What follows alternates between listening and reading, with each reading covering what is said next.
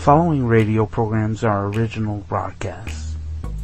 While enhancements have been made to the audio for clarity and listener enjoyment, no other edits or modifications have been made.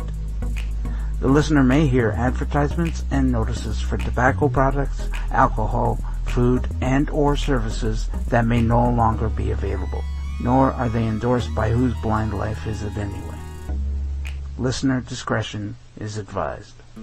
Hey y'all, it's Pepsi Mama, and I'd like to welcome you to another edition of the Afternoon Radio Theater Sunday, like an ice cream Sunday or if you just want it to be like a regular relaxing Sunday afternoon, then that's fine too. You get to pick your Sunday.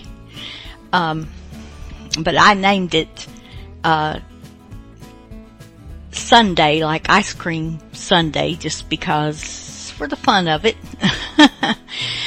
um, but we, I hope you like what you hear. And, um, if you do, you can subscribe to our, uh, YouTube channel, Whose Blind Life Is It Anyway? Uh, you can like us and follow us on Twitter and Facebook um, at uh, Blind Who's for Twitter, B L I N D W H O S E, and on Facebook it's Whose Blind Life Is It Anyway, just like it is on YouTube. Uh, Twitter wouldn't let Victor do it that a long name like that, so he had to put blind Who's. Um, but if you don't like any of the live options or you can't, you just can't listen to them live for whatever reason, you can check our podcast. Um, whose blind life is it anyway? And it's on, uh, all of the major podcast players. It, um, there might be some that you might not find it on, but I don't know of any. So, uh, but you can get it on all the major ones, that's for sure. Um, you can tell Alexa to play Whose Blind Life Is It Anyway, and she'll start playing and she won't stop until you tell her to stop. but when you do it with Alexa, it does it backward. Uh, she play the latest one first and then go back. So, um, but that's how she works. um, today, I'm doing for you some episodes from Hallmark Playhouse. And, um, so, uh, I thought you might like those because, uh, most people like the Hallmark Channel things. And, um, these are really good ones. Oh, I better give you my email address too. yeah, uh, I'm really on the ball today, that's for sure. But if you'd like to uh, contact me with your gripes, grumbles, applauds, uh, comments, whatever, you can um, send me an email at afternoon radio theater Sunday. That's like the ice cream Sunday. Afternoon radio theater Sunday, S-U-N-D-A-E at gmail.com. So, um, and I, I, may repeat it again at the end just in case, uh, um, you need me to or something. Um, but now, on with the show. The first Hallmark Playhouse show that I'm going to play for you is uh, the story of Wyatt Earp, and I think everybody's familiar with Wyatt Earp. I've, you know, I'm I'm not real sure that he's a real person. I think he is. Uh, I've read in history documents that he is, but I don't know for sure. I know that we never read about him in school, so. Um, but uh, if I was really interested, I know I could do further research. But uh, kick back, enjoy the show, take your shoes off, and rest. Act like a hillbilly.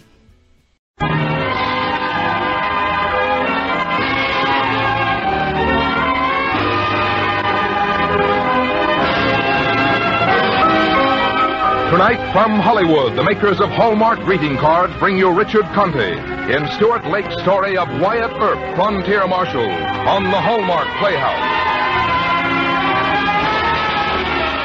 Each week, Hallmark will bring you Hollywood's greatest stars in outstanding stories chosen by one of the world's best known authors, the distinguished novelist, Mr. James Hilton.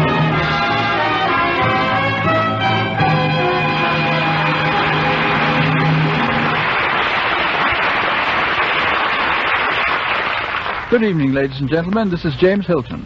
Tonight on our Hallmark Playhouse, we dramatize a fine piece of work by an American newspaperman, Mr. Stuart Lake. A good many years ago, Mr. Lake became interested in the life of Wyatt Earp, a famous frontier pioneer whose name is imperishably associated with Tombstone, Arizona.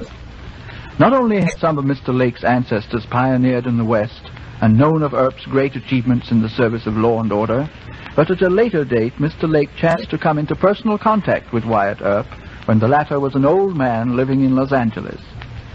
The result of this was a book called Wyatt Earp, Frontier Marshal, a biography of the great frontiersman, which is indeed an action story with a moral, and it is this which we are happy to present tonight. We are also privileged to have with us in the starring role Richard Conte.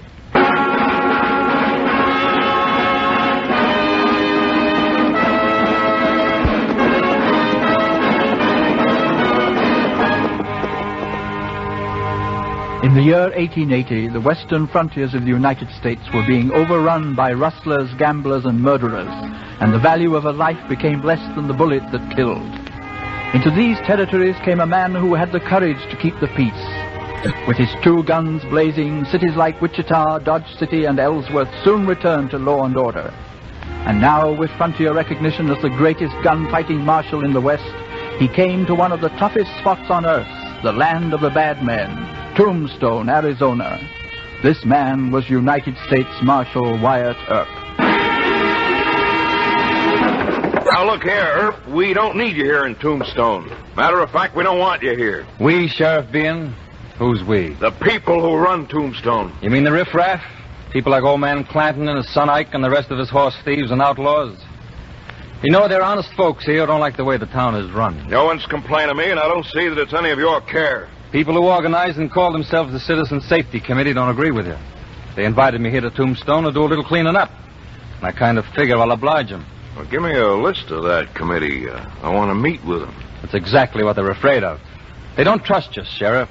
That's why they called on me. Earp, I'm sheriff of this town, duly elected by the people. I'll run this town the way I see fit. And you or any committee won't tell me how. You neglected to mention that the ballot boxes were stuffed by old man Clanton and his boys. And they counted the votes.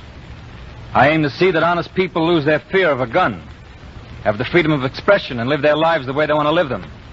And you're not going to stop me, Sheriff. For a guy who's friends with a cold-blooded killer like Doc Holliday, you sure are a preaching man. Doc Holliday's no angel, but I never knew him to shoot a man in the back. Earp, I heard a rumor in town that old man Clanton and his boys plan on getting you on sight. As sheriff of Cochise County, it's my duty to protect you. I'm escorting you Doc Holliday and your brother Morgan safely out of town. If I were you, I'd start packing fast. I don't want to keep old man Clanton waiting. It'll be downright rude. Where can I find him? Help me, Sheriff. Help. It's old man Clanton and his boys. Guess you had it coming or they wouldn't be after you. You gotta stop them. You gotta help me. I'm entitled to the protection of the law. Get out, Johnny. You got no business in here. I think maybe he has. I don't care what he did. I arrested you once in Wichita, didn't I, Johnny? Yeah, You got a fair trial, Sheriff, and right now I say he's going to get another one. Before a judge. I'm going out. Better not, Earp. Old man Clanton's out there. Boys, boys, don't make any fool play here. That little tin horn isn't worth it. That's her. That's Wyatt Earp. Get him. Guess you sure can, but I'll take eight or ten of you along. There's 18 buckshot in my gun, and the wads are slit. One step, and I'll begin with old man Clanton. Step aside, Earp. We have a little settling to do inside that door. You also threatened to get me on sight. I'm waiting for you anytime, any place. But right now, I'm going to see that justice is done. You're not taking Johnny, and you're not going to be the judge, Clanton. And don't move a step. I meant what I said. I don't like you, Earp. The world's too small for the both of us. Maybe you're right. We'll see about it. Right now, you're going to call off your boys. I don't take any guff from you. That's our fight. We'll settle it in time. Now, I'm going back in. I'm turning my back on you. And you're too yellow to shoot, Clanton. I've dealt with your kind before. Earp, Yes, Clanton? Be out of town before the sun sets. Wells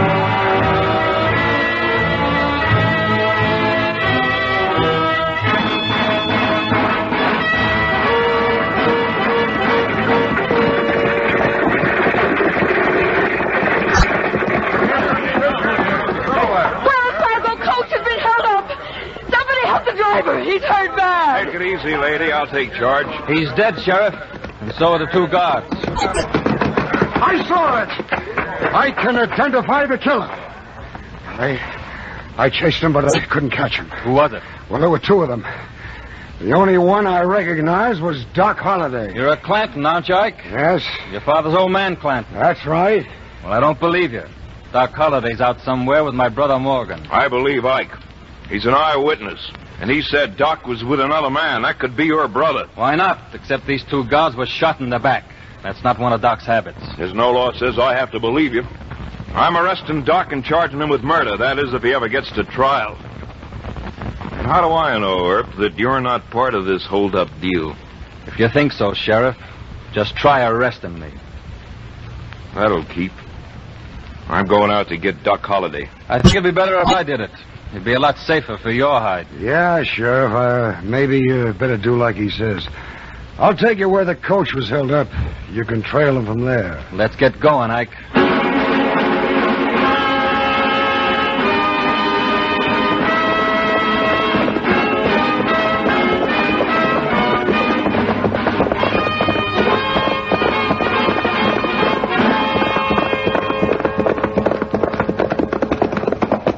I was coming east uh, around this bend when I heard the shooting. Over there are the trail marks. Looks like Holliday headed that way. I thought you said you chased him. How come you only think he headed that way? Are you trying to call me a liar? Not trying. Calling. And when I prove it, you're going to eat the sand right off this desert. I don't like what you're saying. I don't like you. Maybe before I'm through with you, sand will be too good for you. Reach up. Come on, get him up there. You see what I mean? Get off your horse. Take his guns, Ike. There's nothing I'd like better. Start eating sand. Chew it. Get away from him, Mike. Earp, I told you to get out of town. You didn't listen. You figured to ambush me, Clanton. When do you want me to turn my back? I'm in no hurry. It wasn't hard to tell who killed the Wells Fargo boys. They got it in the back. At least, Clanton, they didn't have to look at your ugly face. Shooting's too good for Big Mouth. Ike, you talk too much for a fighting man. Shut up. Let's see. There's five of you here now. How are you going to split the Wells Fargo money? I'll do the dividing, Earp. You better double check it, boys. Clanton's a hog. He'll pay off short. Start walking, Earp. You're going to get it at the count of five. One, two, three. Oh. Drop the guns, boys. Doc Holliday. You don't have a thing to worry about, Wyatt. The Clantons are too ignorant to count to five. Your brother Morgan's on the other side, just in case anyone has any ideas about starting trouble. How'd you know I was here, Doc? I heard about it in town. Ike, you said I shot men in the back. I don't hold still for that. Now just give me a gun. Sure. Here's my gun. I'll use my fist. Quit that, Doc. Ike, you and your father and the rest of the scum are going back to town. And Ike, you're going to do some talking. You're going to tell me in front of Sheriff Bean how the Wells Fargo boys were murdered and who did it.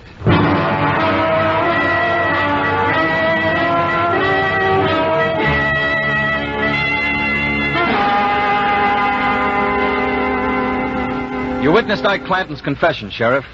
I'd like you to affix your signature right below his. That'll make it legal. I'm not signing anything. Can't say that I blame you. Wouldn't sound good if Ike opened up on you. Ike's got nothing on me. Neither of you. I didn't say I had. Well, Ike will get his chance to repeat his story in court, and so will his old man. Come on, we'll go over to the jail and pay them our respects. I'm afraid you're going to be very disappointed. Well, what do you mean? The Clantons and the other boys broke jail. And they're waiting for you down in the OK Corral. They're laying to kill you. What are you going to do about it? I'm going to throw them back into the calaboose, dead or alive.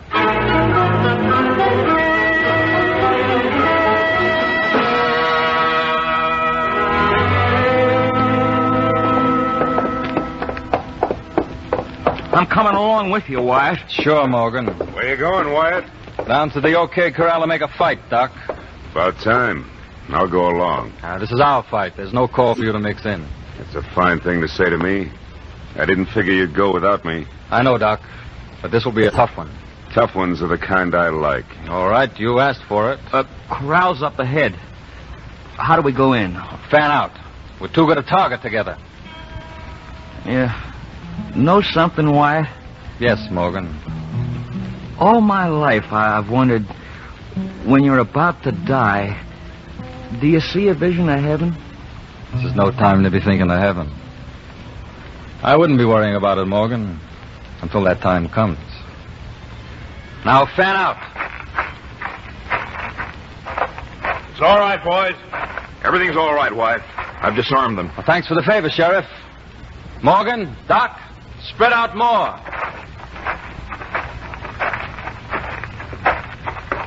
Clanton, Ike, the rest of you, you men are under arrest. Throw up your hands. Come and get us. If that's the way you want it, I'm coming in. I'm waiting. So am I, Earp. I'll take you too, I. Look out, Wyatt, they're on. Careful, Morgan. We're getting it from all sides. Where are you, Doc? Right here. Still in one piece. Earp, I'm still waiting for you. No! You still haven't got me, Earp. Get out where I can get a beat on you. No! Wyatt, Ike's running away. He's getting out. Get him, Wyatt. You can't, Morgan. He threw his gun away. I can't shoot an unarmed man. The old man, Wyatt, is behind. Well, I guess that's it. Uh, Why'd you let Ike get away? It only means you'll run for some more of their boys and start some more trouble. I'm sorry, but that's the way it had to be. Wyatt, I'm arresting you. For what? For murder.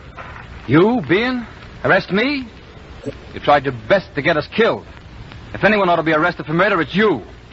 You won't take me in, Sheriff, but I'll be where any respectable person can arrest me anytime he wants to.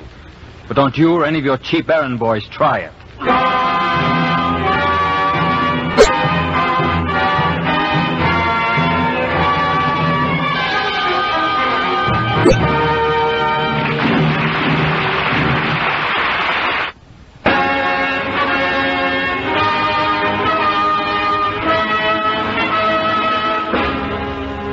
On the day after the fight at the OK Corral, the bodies of old man Clanton and his boys were dressed in the finest of store clothes, placed in ornate caskets, and put on public view. Above the bodies was displayed a huge placard which read, Murdered in the streets of Tombstone by Wyatt Earp. Meantime, Wyatt Earp surrendered to a federal judge on a charge of murder. And the day of his trial brought forth milling crowds of the outlaw faction, determined to take the law into their own hands should the judge render a verdict in favor of Wyatt Earp.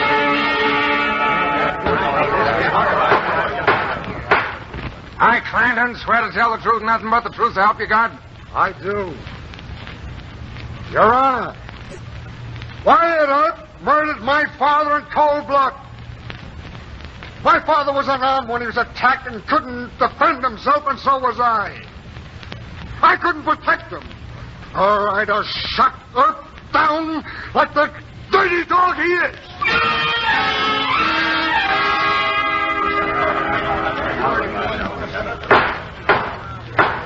Sheriff Bean, swear to tell the truth, nothing but the truth to help you, God. I do.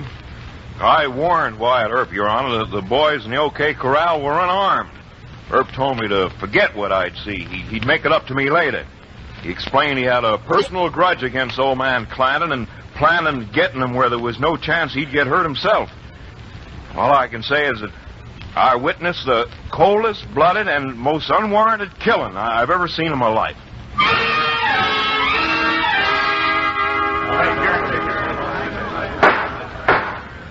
Wyatt Earp, swear to tell the truth, nothing but the truth to help you, God. I do. I won't refute the testimony of Sheriff Bean or Ike Clanton. I believe their lies speak for themselves. What's more important to me is that men of the stripe of Sheriff Bean and Ike Clanton can remain free to accuse any innocent man of a crime. Swear to it and hope and pray that they can make it stick. I sincerely wish that Sheriff Bean had been alongside his friends who shot it out with us in the OK Corral. If he had been, Tombstone would now be a decent place to live in.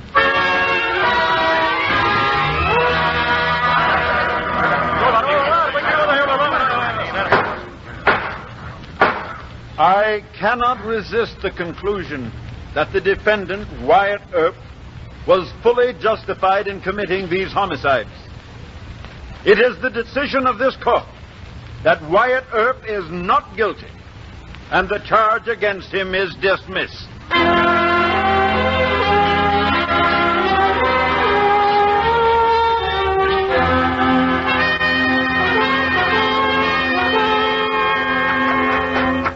Wyatt! Wyatt, I've been looking all over town for you. What's the excitement, Doc? Ike Clanton's brought in Indian Charlie, John Ringo, and Hank Swilling. You couldn't have picked a finer crew of bushwhackers. Yeah, but they're here in town looking for you. Won't take them along to find me. Where's Morgan? Across the street, shooting pool. Come on, we'll get him, and then we'll get ready for Ike and his friends. Gotta keep in the shadows. No sense making targets of ourselves. Doc, I know you're my friend. And I'm beginning to think you have brains. Let's make a run for it.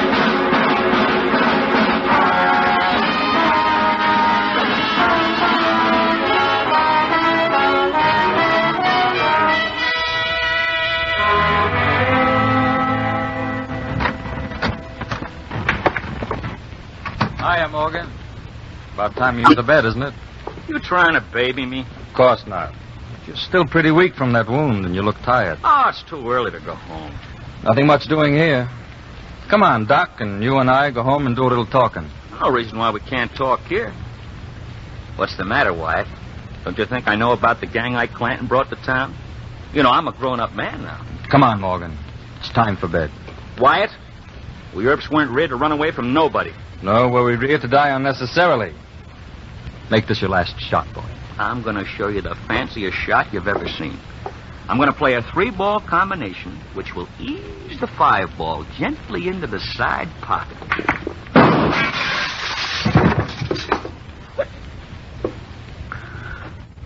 I'm hit. Did, did they get you, Wyatt?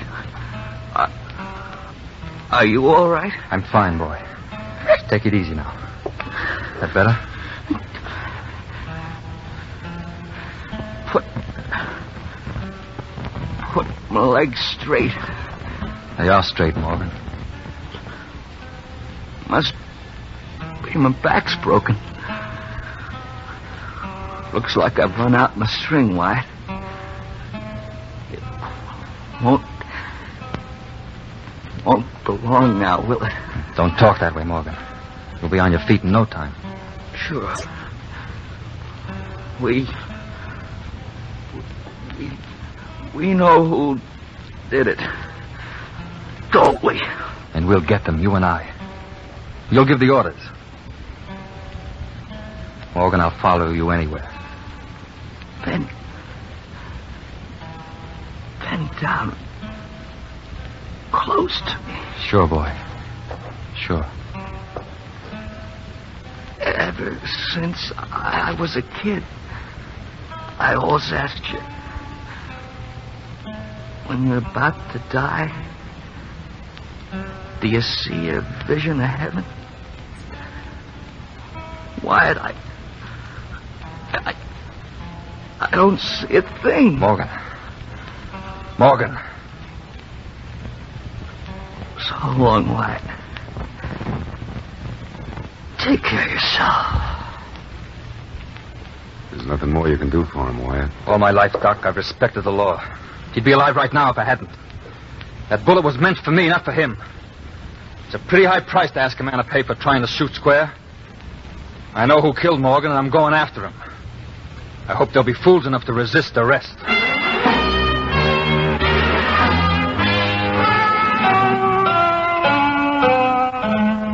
Reach, Ringo. One for Morgan.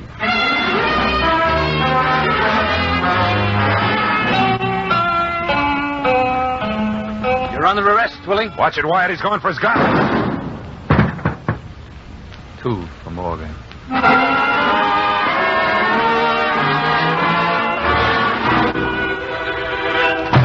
Hello, Ike. Uh, what do you want? You. Huh? I figured I'd find you here in the sheriff's office. I'm arresting you, Ike, for ambushing and killing my brother. No, I had nothing to do with it. I, I, I can prove it. Were you going to get the swear for you? Sheriff Bean? No. All right, I'm your prisoner, Rip. I'm leaving with you any time you're ready. What makes you so agreeable, Ike? Well, my lawyers are waiting outside. You didn't think you'd outsmart me, did you? I could shoot you right in your tracks, couldn't I, Ike? You wouldn't do that, would you? You're law abiding. There's, there's no law that says you can't shoot a skunk. You killed my brother, remember? I wouldn't worry too much about that lawyer of yours. Doc Holliday took him for a little walk before I came in. Come on, get going. I'm not going anywhere with you. If I had a gun with me, you'd never leave this room. That can be fixed. When I say one, you can make your fight. I won't go for my gun until I've counted three. Here's your gun, Ike. One, two, three.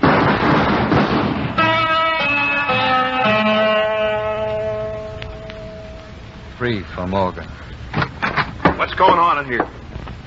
Hi. Don't try arresting me for murder again, Sheriff. I warn you. Don't worry, I won't. I don't feel sorry for Ike Clanton. I don't expect you would. You're a greedy man. First you wanted power. The Clantons gave you that when they made you sheriff. Then you wanted riches. The Clantons gave you that when they cut you in on the Wells Fargo holdup. But that wasn't good enough for you. Part of the money wasn't enough. Now that Ike's dead, it's all yours. You're a rich man. $80,000 worth. But you'll never enjoy it. We're talking mighty big. That $80,000, Sheriff, is in your safe. That's a lie. Care to open it? What's in my safe is my own business. I'll describe what's inside. There are two bundles. One marked with your name, the other with Ike Clanton's. Each has $40,000 in it. Doc Holliday opened your safe for me. Legally, of course. I had a court order. And $200 a month pay isn't a lot of money, is it, Earp? Not exactly. You can take the bundle marked Ike Clanton.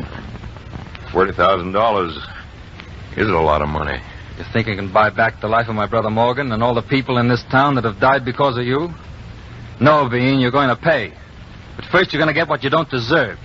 A fair trial.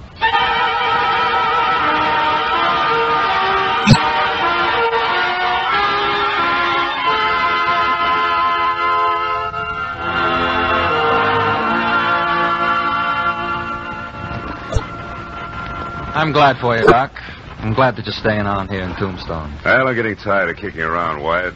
Man needs roots. A place he can call home. How about you? Me?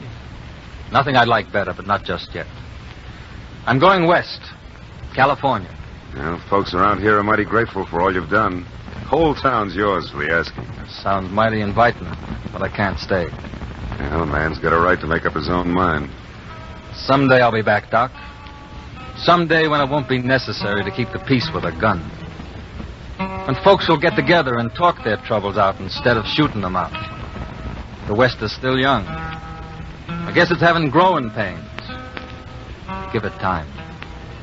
Give it time and it'll get there. Men like you around, it has a mighty good chance. So long, Doc. I'll be seeing you. So long, Wyatt. Wyatt. Yes, Doc. Wyatt. Take care of yourself.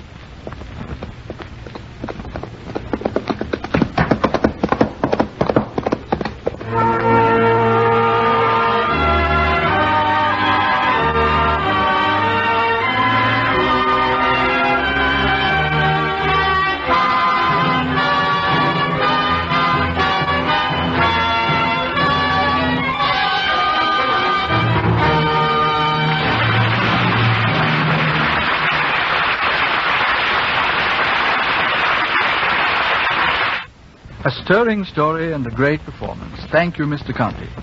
You know, the story of a man like Wyatt Earp is a living inspiration to all of us who live in America today and cherish the highest of its traditions. I agree with you, Mr. Hilton. And I'd like to add how much I feel it an honor to have been here on the Hallmark Playhouse. Traditions are wonderful things. They can serve as both inspiration and guidance in so many of the daily things we do. But of course, you here at Hallmark know that, since you express it so excellently in your Hallmark cards. You too have your traditions, and fine ones they are. Thank you, Mr. Conte, for your tribute. We appreciate it. And now, ladies and gentlemen, may I invite you to join us next week when we present a dramatization of Irving Stone's fine story, Immortal Wife, starring that famous Hollywood actress, Loretta Young, whose present reign as an Academy Award winner will give way in a few hours to some other distinguished actress, who we don't know, but Miss Young is probably just as excited about it as we are. And in following weeks, we will present Betty Smith's well-known story, A Tree Grows in Brooklyn, starring that wonderful little girl, Margaret O'Brien, and Zoe Akins' Morning Glory, starring one of Hollywood's youngest and brightest stars, Elizabeth Taylor. Our Hallmark Playhouse is every Thursday. Our director-producer is Dee Engelbach. Our music is composed and conducted by Lynn Murray. And our story tonight was adapted by Jack Rubin. Until next Thursday, then, this is James Hilton saying good night. The next Hallmark Playhouse that I'm doing for you is called One Foot in Heaven. When you care enough to send the very best.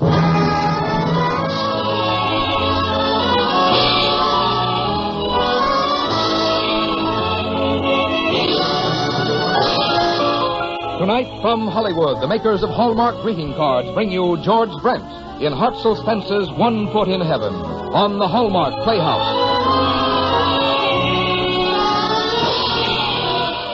Each week, Hallmark will bring you Hollywood's greatest stars in outstanding stories chosen by one of the world's best known authors, the distinguished novelist, Mr. James Hilton.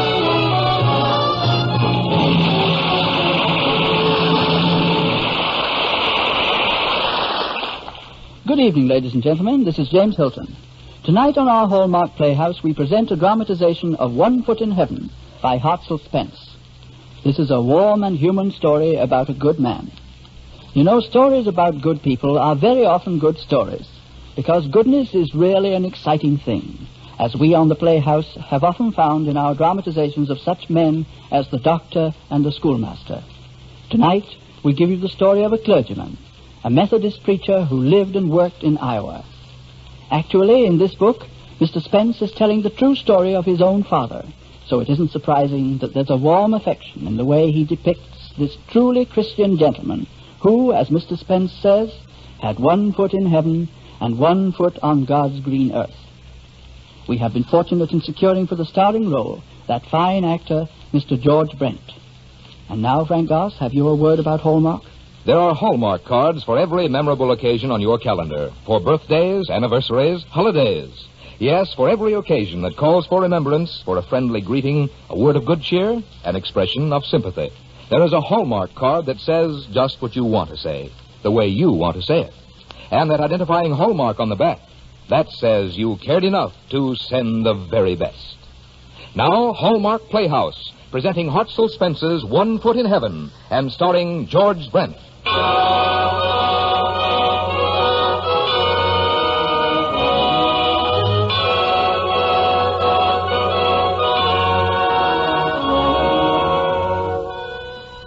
Riverton is a Midwestern town, and big city dwellers might call it a small town, but it is listed on any fair-sized map.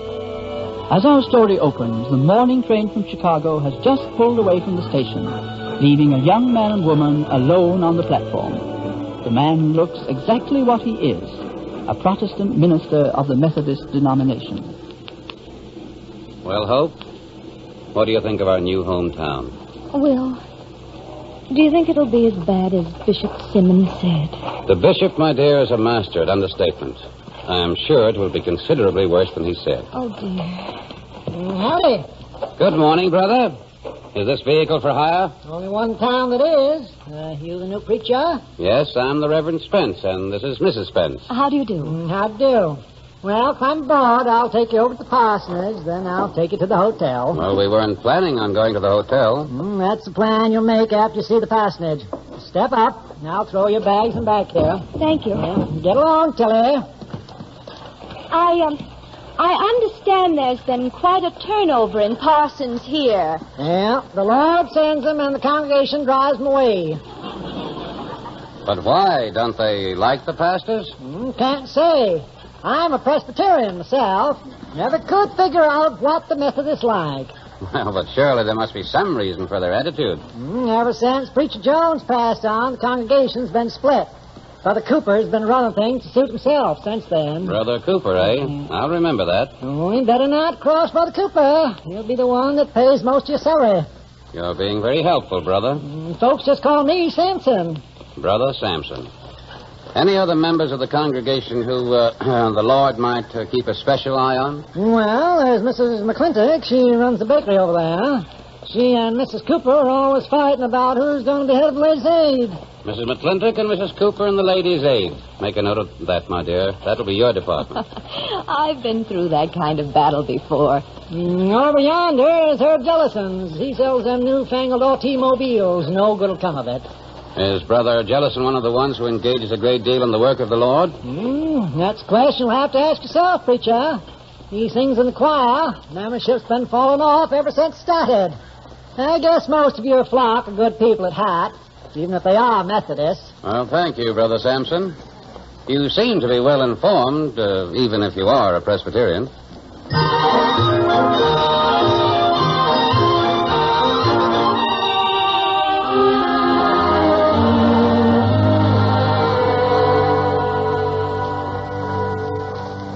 Oh, no. No. Bishop Simmons couldn't do this to us, Will. It is a little depressing, isn't it? Well, you have to see for yourself. You ready to go to the hotel? Well, Hope? No. No, Brother Sampson. The church seems to be just as old. And if God can live there, I guess we can live here. Thank you, my dear. It won't be for long.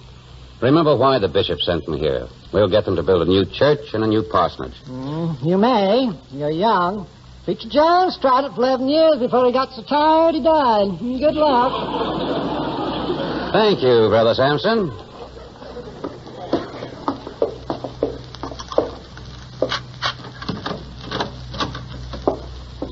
I'm sorry, Hope. I'll try to make you happy here. I'll be happy, dear. as soon as I've recovered my balance. Will, you never seem to lose yours. My balance? Yes, dear, your balance. I guess a pastor needs balance more than anything else. Standing with one foot in heaven and the other on God's green earth, and unable to plant both feet firmly in either place.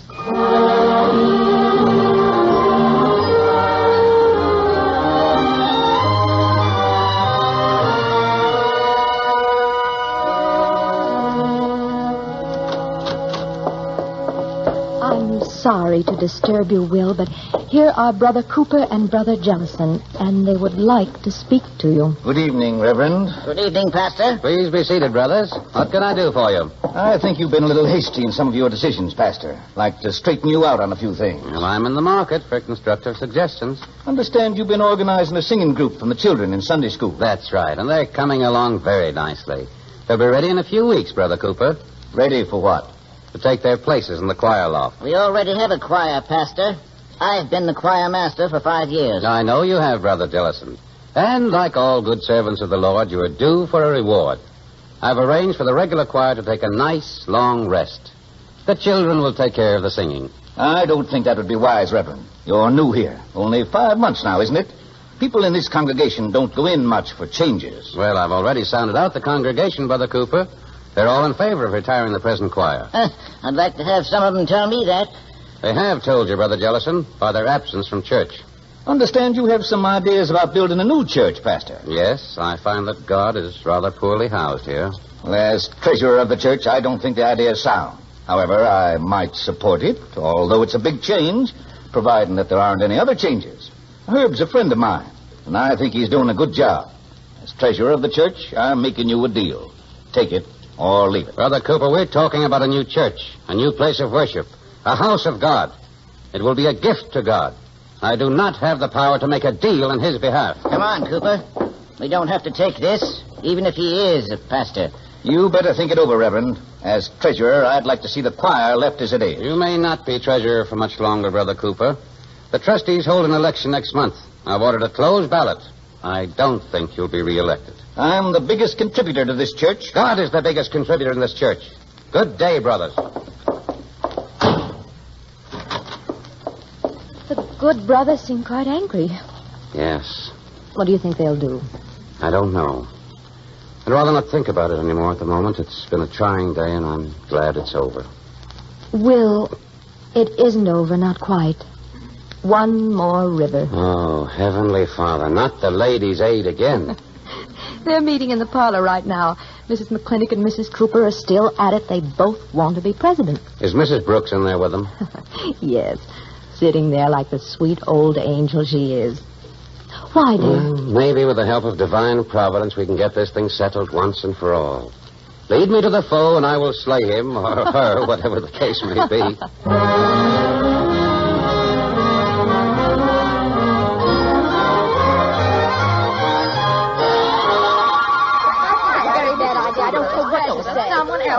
Mrs. Cooper, I think you've been president long enough. The nominating committee has decided that I am the sole candidate, Mrs. McClintock. Two terms is enough for even George Washington. Good evening, sisters. Oh, good evening. Uh, you, uh, you ladies seem to be having some difficulty. We want a new president. She means she wants to be president. I was nominated. Oh, yes, you picked your own nominating committee. Now, now, now, sisters. Well, I, I know you've been fighting, and I came over because I enjoy a display of spirit. The Bible is full of battles, but the wars that they were successful were the ones the children of God fought together against a common foe. Now, you ladies are doing a great work for this church. I would hate to see that work interrupted. I suggest that we change procedure a trifle and accept open nominations from the floor, so that both of you ladies can prove you haven't your personal interests at heart. Any objections? well, I don't. Sure. I would like to put in nomination the name of Mrs. Hazel Brooks. Will you second that, Mrs. Cooper? Uh, second. And now I move that nominations be closed. And I'm sure Mrs. McClintock will second that. Second. Well, now, since since Mrs. Brooks is the only candidate, I, I guess she is elected by acclamation. I uh, won't keep you ladies any longer.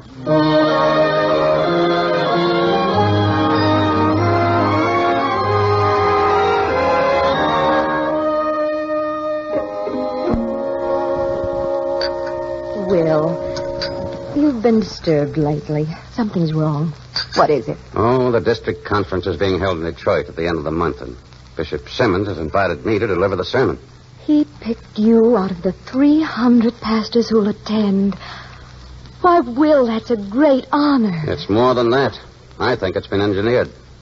What do you mean? Cooper and Jellison and the others, they're going to the conference as lay delegates. They'll bring charges against me and attempt to have me moved. But they have nothing to charge you with. Oh, they'll attack my sermon. Any sermon is open to attack. They can take some isolated line, twist the meaning, give it a different interpretation, and try to influence the bishop. But the bishop is very fond of you. Yes, but I haven't succeeded in getting the new church started, and I, I like it here, Hope. And I hope the bishop is in agreement with my sermon. I, I wouldn't want to be moved without completing the job. I wouldn't want to move either just now. You like them too, don't you? The parishioners. Very much, but it's more than that. You see, Will, we're going to have a baby.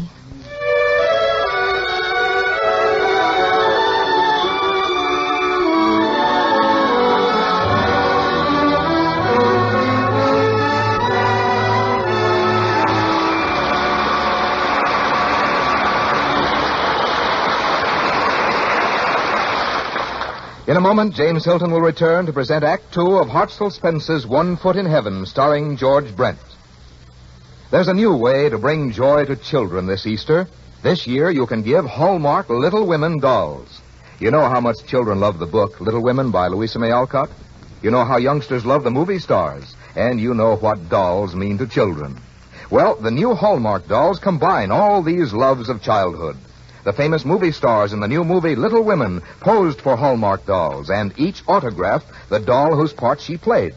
Imagine the thrill of some child you know when she receives a Hallmark doll of Margaret O'Brien as Beth, or Elizabeth Taylor as Amy, or Janet Leigh as Meg, or June Allyson as Jo. Each doll stands up by itself, eight inches high, and has a delightful verse that tells all about her. And they all wear gorgeous costumes of rich colors with real feather plumes in their hats. Think what happy hours some little friend of yours can have acting out Little Women with Hallmark dolls. You can mail them as easily as greeting cards, and they cost only 25 cents each. Or for a really enchanting present for Easter, or for birthdays or any other occasion, give the entire set of four dolls in a colorful permanent portfolio. It costs only one dollar. It will bring you joy this Easter to see the rapture on a child's face when the portfolio is opened and out come Meg, Amy, Jo, and Beth. the lovable Hallmark Little Women dolls. Now back to our play starring George Brent, who appears through the courtesy of RKO Pictures. RKO's current picture is The Setup, starring Robert Ryan and Audrey Totter. Now here is James Hilton in the second act of One Foot in Heaven, starring George Brent.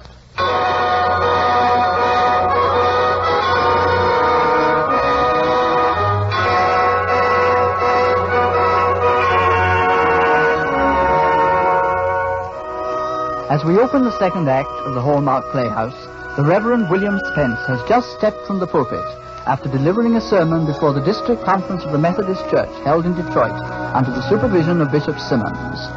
As the pastor takes his seat, Brother Cooper, a lay delegate, opens the attack.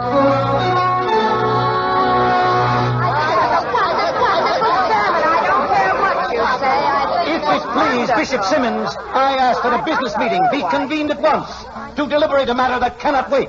I am Brother Cooper, a lay delegate from the Riverton Parish. I will hear the matter. You may continue. Thank you, Bishop Simmons.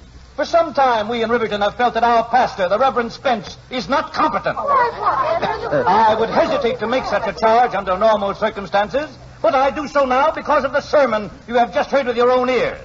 Are you ready to defend your sermon, Brother Spence? My sermon needs no defense, Bishop. Uh, Bishop Simmons, I want to add my protest to that of Brother Cooper. I am Brother Jellison, also of the Riverton Parish.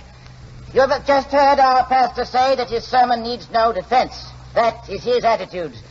He thinks himself infallible. I did not say that I'm infallible, Brother Jellison. We were not discussing me, we were discussing the sermon. All right. Sit down, Jellison. I can handle this. We'll stick to the sermon. Please do. It's such a beautiful sermon. A beautiful sermon. Bishop Simmons, the ego of this man is incredible. Um, your conduct is rather unbecoming, Brother Spence. But, Bishop, the sermon is a heavenly work of art. It is, is it? It's full of holes like a sieve. I can rip it apart, every word of it. How could a man of God write such a sermon? I can't answer that, Brother Cooper. You'd better address that question to Brit- British Simmons. Uh, Can't answer my question, can you? No, I can't. You see, a great occasion like this calls for a great sermon. I would not have been content with my own humble efforts. So I've borrowed my sermon from this book, word for word. That's why I think the sermon was so wonderful. It was written many years ago by a missionary. A missionary who rose to be a bishop. Our own bishop. Bishop Simmons.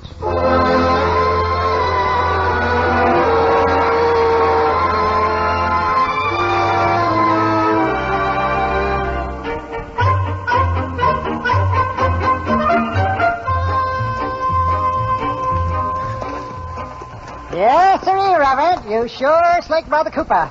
Everybody in town's talking about it, too. The bishop's own sermon.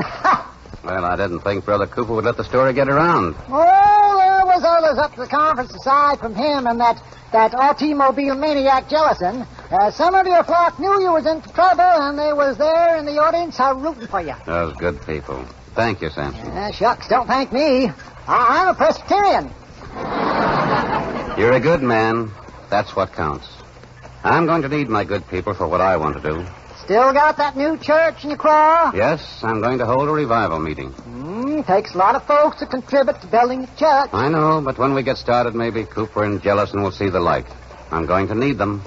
They're the wealthiest people in my congregation. Mm, don't know how to break this to you, Pastor, but they uh, ain't in your congregation no more. They're too mad. They came over to my church. They're uh, Presbyterians now, like me. Oh, I see. Well, Sampson, so long as they haven't left God's family. Mm, here's the parsonage. Whoa, Tilly. Here's the usual 25 cents, Sampson. Thanks, preacher. And uh, here's a dollar change. But I, I only gave you a quarter. Oh, put that dollar toward the new Methodist church, Pastor. Only remember that it was a Presbyterian who started it.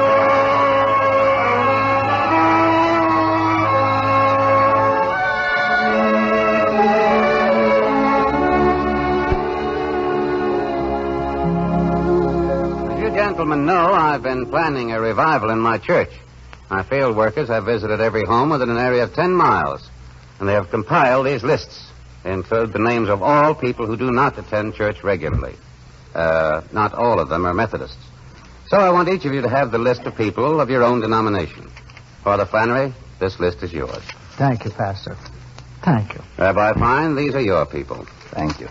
I should have done this myself. You would have if you'd had the problems my church has had. Don't feel embarrassed. I'm embarrassed that I was forced to make the move. Uh, you have a list left over. I take it that is mine. That you are, Reverend Moore, and thank you for your time. Uh, Reverend Spence, one of my parochial school children tells me you bought a chance on my St. Bernard dog.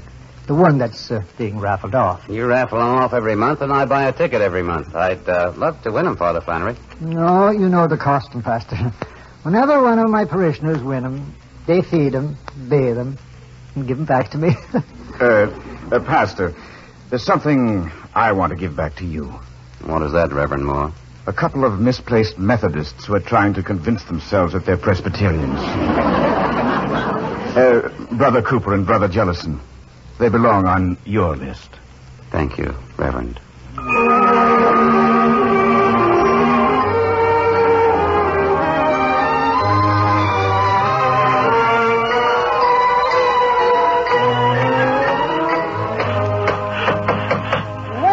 Preacher, it sure looks like you stretched my dollar a long way. Going to be a humdinger of the church. Never thought you'd be able to do it without the help of Cooper and Jellison. Well, I got the help I needed from a somewhat higher level, Sampson. Yeah, but uh, you're a practical man, too. Would have been mighty handy if they'd have kicked in with contributions. I can't deny that. The church will be completed, but I'm afraid the organ and the bells will have to wait. Mm, When they going to get this work finished? Had a wonderful time, Sampson. Our first services will be held here on Easter Sunday.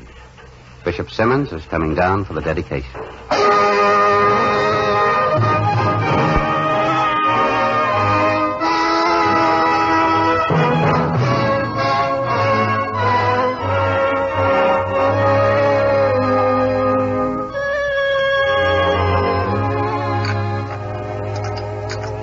You've done a wonderful job, Brother Spence. I had the feeling that you were the man to do it. But now I, I have a difficult task. Difficult task? Yes. You see, you're a builder. A builder of churches and a builder of faith. You are the spiritual conductor between God and man. And so I have to take you away from here because your work here is done and others can now take it over. I need you in another place. There is a parish much like this one was in Nebraska. Will you go? Yes. Only my wife. Well, we're expecting a baby shortly, and hardly know how to tell her. I didn't want to leave you that task. I told Sister Spence myself. What did she say? She is of the opinion that babies have been born in Nebraska before. Sister Spence is a fine woman. The best, Bishop.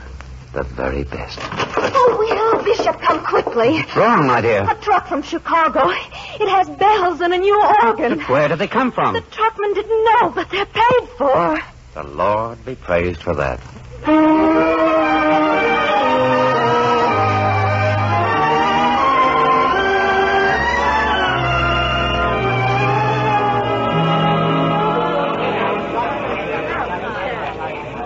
Goodbye, Mrs. Cooper. Keep up the good work with the Ladies' Aid. Oh, I will. I will. And thank you. Thank you. And God bless you. God bless all of you. I'm glad they're all gone, Will. I think I. I think I'm going to cry. Uh, all of them aren't gone. Here come a couple of brothers who stayed to do a little overtime praying. Hello, Pastor. I liked your sermon, Reverend Spence. Brother Cooper and Brother Jellison. I, I'm so glad to see you. Pastor, I've been sort of a, a, well, it's a word I shouldn't use in church. Me too. Same word. The organ and the bells, and you gave them, didn't you? The organ from me, the bells from Herb. Pastor, why do you have to leave us? The being that counts in this church never leaves it, brother. He'll welcome you any time. I think Brother Jellison has something on his mind. Uh, uh, Pastor, uh, Brother Cooper and I, well, uh, we want you to have this. A key? What is it for? They, it's out here.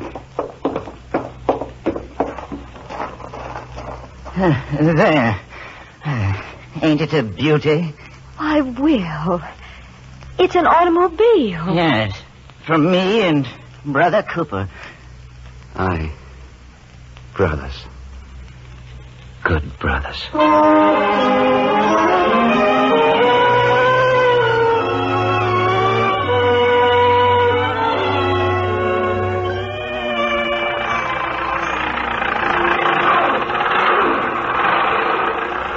Will, Will, is something wrong with the motor? No. Before we drop over the hill, I. I just wanted to take one look back. Yes, Will. Riverton. Beautiful, isn't it? There's the steeple and the church. Birds have already started nesting there. And there's old Sampson's rig down by the station, waiting for the morning train. Mrs. McClintock's bakery. Jellison's garage. And the flowers in Mrs. Brooks' garden. Hmm. There's somebody bringing Father Flannery's dog back to him. I wish every man in the world could see this town from here as I see it now. People are forever asking a preacher what heaven is like. I guess maybe it's just like a town. Because a town is like the people in it. That's why I can leave them now. Because we'll see these good people again. Yes. We'll see them again.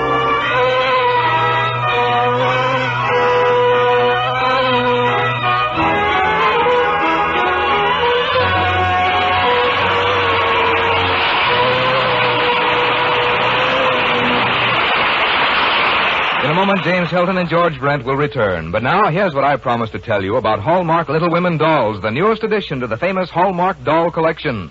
Little Women dolls are in full color costume with real feather plumes in their hats. They're eight inches high and stand up all by themselves. Each doll has a clever verse that tells all about her and is autographed by the star who played her part in the popular movie Little Women. Hallmark Little Women dolls are only 25 cents each, or it's a dollar for the entire set of four in a colorful permanent portfolio. Buy Hallmark Little Women dolls at the Friendly Store, where you find Hallmark greeting cards. Some little friend will love you for them.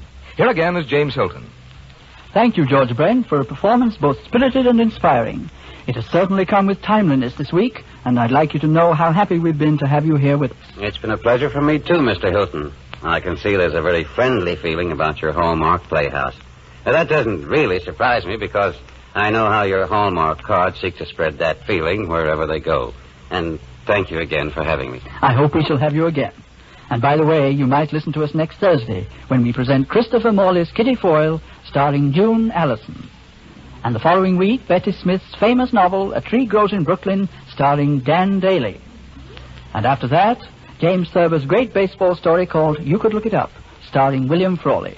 Our Hallmark Playhouse is every Thursday. Our director-producer is Dee Engelbach. Our music is composed and conducted by Lynn Murray. And our script tonight was written by Joel Murcott. So until next Thursday then, this is James Hilton saying good night. May I add a word, Mr. Hilton, and a message to all of our listeners? There's no better Easter gift than the new Hallmark Little Women dolls. See them while you're choosing your Hallmark Easter cards. Now on display at the Friendly Store where you buy your Hallmark cards. Look for Hallmark cards that are sold only in stores that have been carefully selected to give you expert and friendly service. Remember Hallmark cards when you care enough to send the very best. This is Frank Goss saying good night to you all and inviting you next Thursday and every Thursday to tune in one half hour earlier and listen to the adventures of Casey, crime photographer, followed by the Hallmark Playhouse. This program came to you from the Hallmark Playhouse. This is CBS, the Columbia Broadcasting System. I hope you enjoyed that one. I liked it. Next, we have Random Harvest. Hallmark card when you care enough to spend the very best.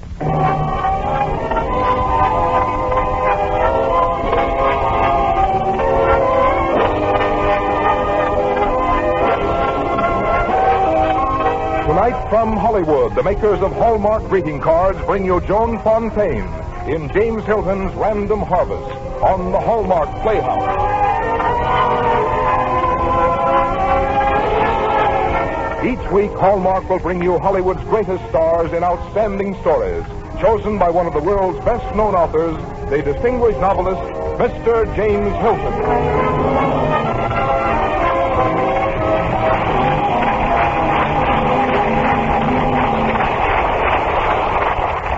Good evening, ladies and gentlemen. This is James Hilton. Tonight on our Hallmark Playhouse, we present a dramatization of my own novel, Random Harvest, starring that brilliant young actress, Joan Fontaine. You know, for years I've been queried by both friends and strangers. How do you get an idea for a story? Well, there are many ways. But in the case of Random Harvest, I'd like to put myself in the position of one of the characters and go back to a moment when I met a man on a train whom I shall call Charles Rainier. But that's our story.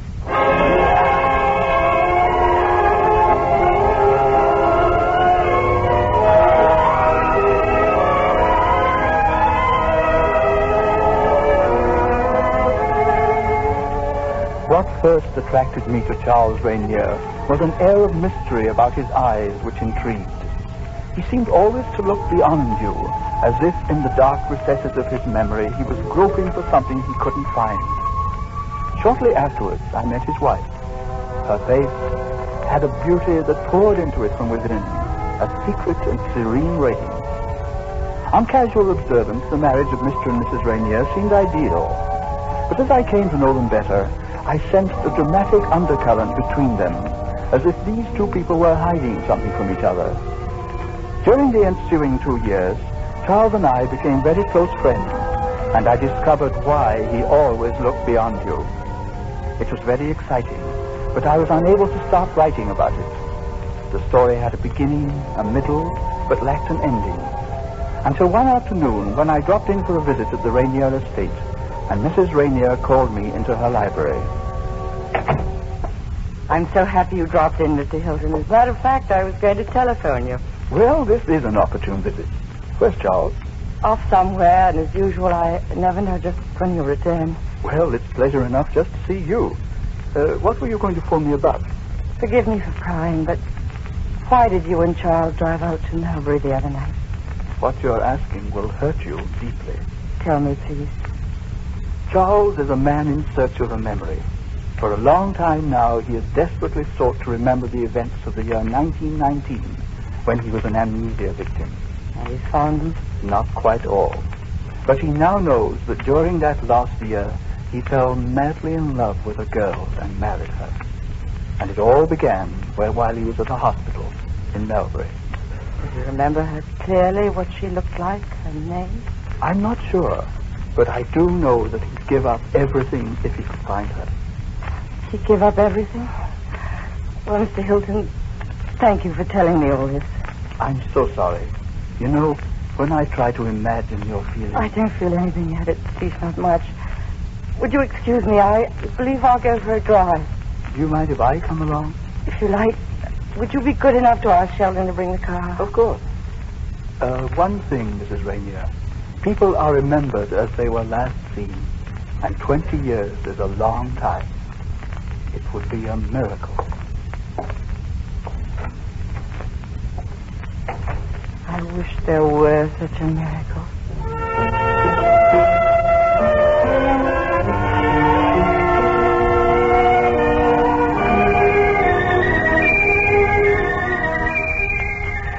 Twenty years. Twenty years ago. It was at Melbury, Armistice oh, Day. I remember.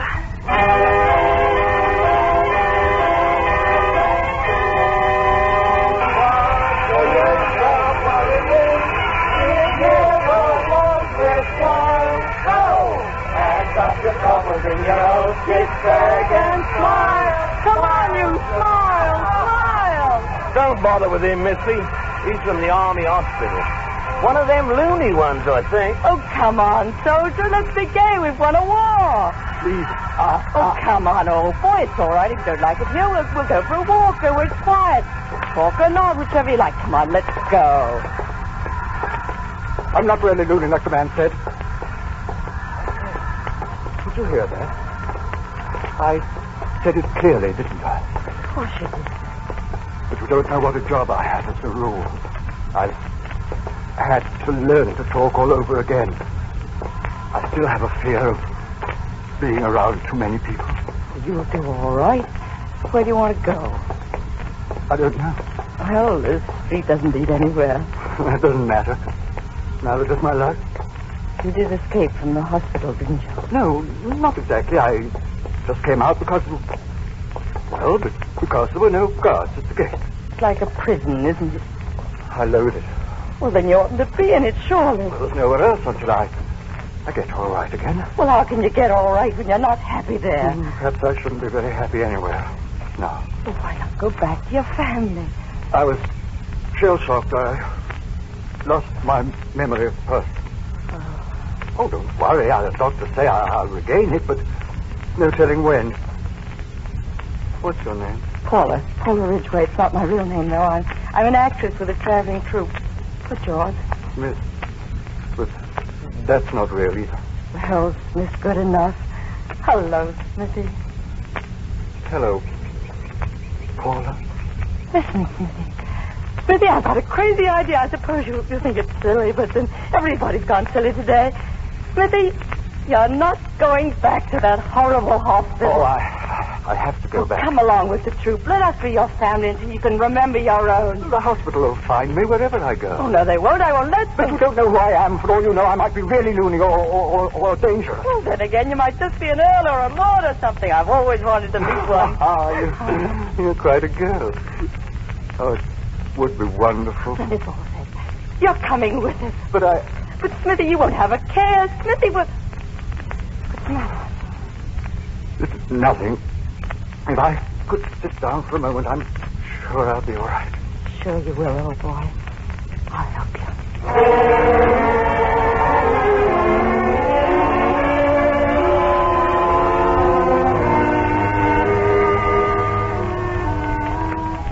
Smithy was very ill.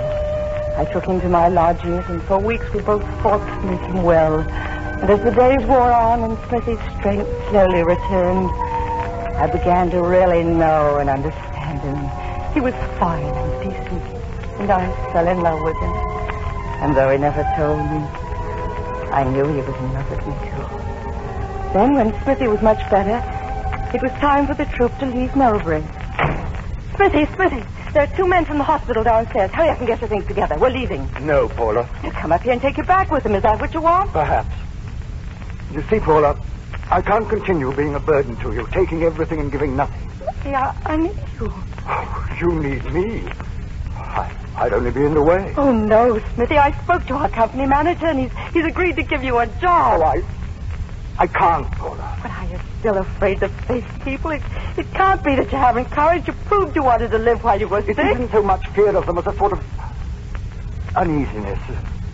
As if I oughtn't really to be alive and everybody knows it and wonders why I still am. I, I've got to feel before I can free myself.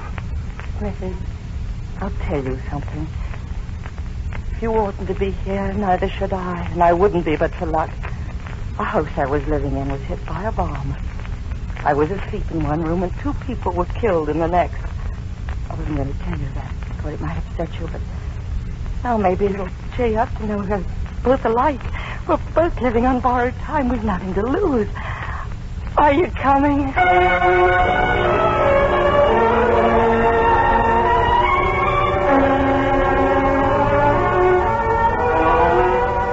Smithy became one of us. Scene painter, copywriter, general manager, and whatnot. He had a flair for writing and even wrote some new material for the troupe. With a little understanding, his shyness toward strangers was soon won over. We saw a great deal of each other during these busy days. Suddenly, he seemed to change. For once, he depended on me. Now went out of his way to avoid me. And then one day, without so much as a goodbye, he was gone I searched for him and found him the following day at a place called Beechings Over. Unshaven and haggard looking, he was asleep on the top of a hill. Wake up, Smithy. Hmm? Oh, Paula, why did you follow me here? Smithy, why did you run out on me yesterday? Because I can do without you. I know I can. Oh. I must. Fiddlesticks, don't boast, old boy. I can do without you too, for that matter. Oh, let's be independent is all. Let's or get out. Let's each fly in different directions and wonder why for the rest of our lives. Oh, Smithy, what have you got against? Oh, how could I have anything against you? Except for the same reason I couldn't. Mm, too subtle, darling, unless you tell me what the reason is. I love you. Smithy, you do? You do really? I loved you ever since I first set eyes on you. As soon as I saw you, the very first moment. Oh, darling, darling, I'm so happy. Paula, when I'm fully recovered and I find a job that can support both of us, will you marry me? Darling, I, I think it only takes two weeks that they make you wait. Oh, but I'm, I'm not right yet. Besides, besides, wouldn't they ask me a lot of questions at the marriage license bureau? You mean questions about yourself that you couldn't answer? yes. They might ask you one question I never have, and that is if you've been married before. Well, of course I haven't. How can you be certain, old boy, with that awful memory of yours?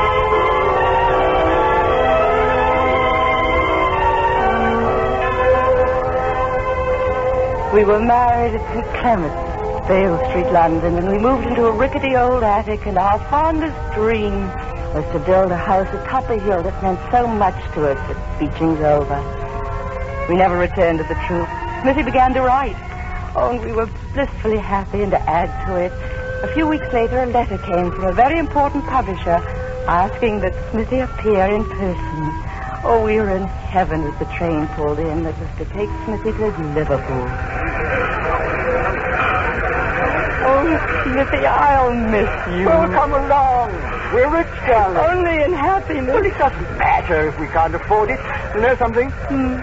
I've not lost only my memory. I lost my heart to you. Oh, hooray, darling. I'm only half alive while you're away. We belong to the same world. Oh, I know that, too. There's something right about it. I adore you, Smithy. You know I don't want to remember anything now, anything I've ever forgotten. It would be so unimportant.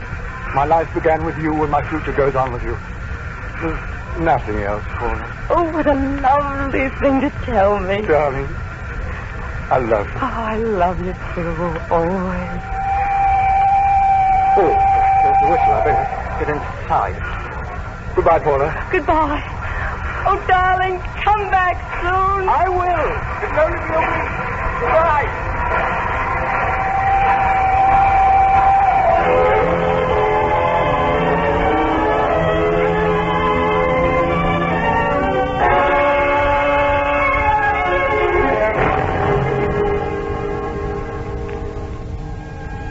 But Smithy didn't come back in a week, or the next week, or the week after that, or ever.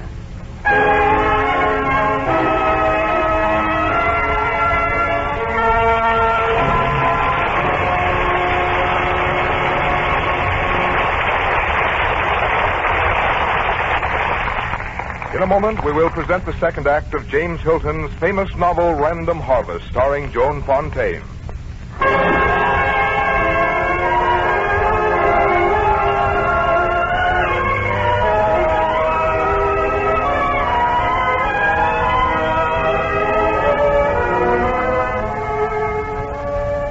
Frantic search for Smithy began in Liverpool at the office of the publisher with whom he had the appointment. I'm sorry, Mrs. Smith. Your husband never kept his engagement. I never saw him. Please, Doctor, did he return to the hospital here in Melbury? No, we've never had word of him since the day he escaped.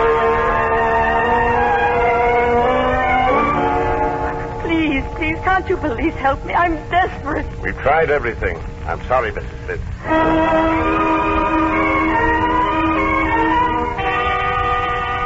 But he just couldn't disappear off the face of the earth. We printed his description on the front page. There's been no response. Sorry.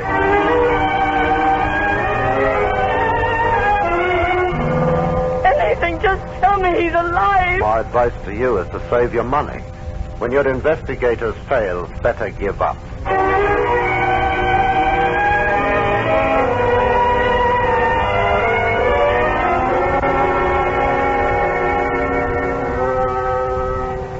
For the following eight years, I merely existed, but I never stopped searching. Then, one day, June 10th, 1929, I picked up a newspaper, and on the front page was a picture of Smithy. I cried with joy, and I didn't care who was watching. I read the caption below the picture Charles Rainier, industrialist, member of the House of Commons, will speak there today. He had discovered his former identity. He was alive. Smithy was alive. Oh, I rushed over to the House of Commons, but I was too late to get in. So I went to the private entrance reserved for members and waited for him. Did you call me, miss? I say, uh, when will he be out? Who, lady? Smithy. Lady, there's no Smithy in the House of Commons. Oh, yes, I, I am sorry. I, I mean Charles Rainier. Session's over. He'll be out soon. Are you sure he'll come out this door? You a friend of his? Oh, no, friend. Don't worry. Charles Rainier will come out of this door. Are you calling me? Uh, no, Mr. Rainier, but there's a lady waiting here who says she's a friend of yours. Friend? I don't believe we've ever met, young lady. No, I, I suppose not. I, I'm sorry I bothered you, Mr. Rainier. Hmm, that's quite all right. Good day.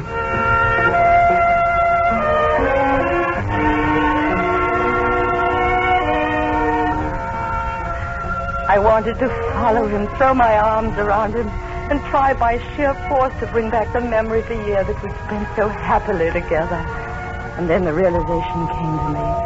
He had recovered his memory once before. Perhaps if I could be near him, it, it would happen again. I secured employment as a typist in Rainier Enterprises. I became Helen Hanson. And there I learned how he regained his memory. In Liverpool, he was struck by an automobile, and the shock restored his identity of Charles Rainier. After working there for six months, I learned that his personal secretary was leaving. I knew I had to get that position. For then I'd be close to him, being able to talk to him, awaken some spark in his memory of the past. yes, what is it? Uh, Mr. Rainier, Well, don't be shy. Speak up.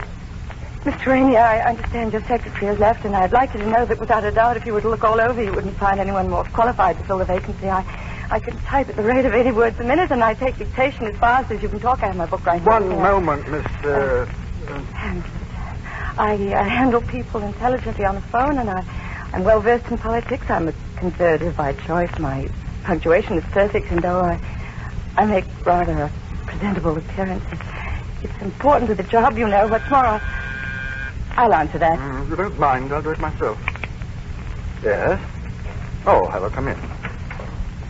Don't bother inviting me in. Hello, my precious. Hmm, Hello, Kitty, darling. Oh, uh, this is Miss Hanslet, my, uh, new secretary.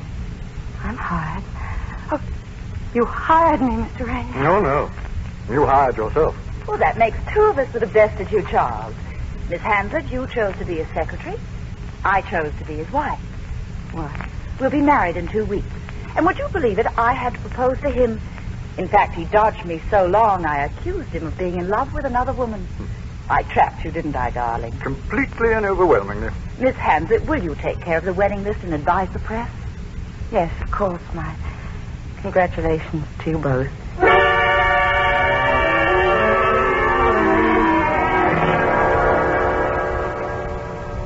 This was the end of a dream that had kept me alive all these years.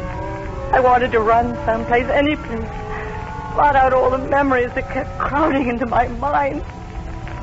But in the same moment, I knew my destiny was to remain here beside him, even if only as a secretary. I, could- I could never turn back. For the, for the next ten years, I tried not to think. I, I was useless. And then the letter was delivered to me by special messenger marked Charles Rainier, personal. A, a letter marked personal, Mr. Rainier. Mm, Read it to me, please. I believe it's from your fiancé. Read it, won't you, please? You're my secretary. You'll know the contents sooner or later, anyhow. My dear Charles, I'm writing this in a hurry, but after thinking things out as slowly and carefully as even you could, I decided that I can't marry you. I'm not the one for you. Though Lord knows the mistake was excusable for both of us. Because I'm nearly the one. I claim that much, and it's something to go on being proud of. But nearly isn't enough for a lifetime. And here's something else that may sound utterly absurd, but let me say it. Sometimes, especially when we've been closest, I've had a curious feeling that I remind you of someone else. Someone you may have met or may yet meet. How could Kitty know? How could she tell? True, there is someone else. If I only knew. If only I could remember. Oh, I beg your pardon, Miss Hanslet. I, how could I possibly make you understand when I can't even explain it to myself?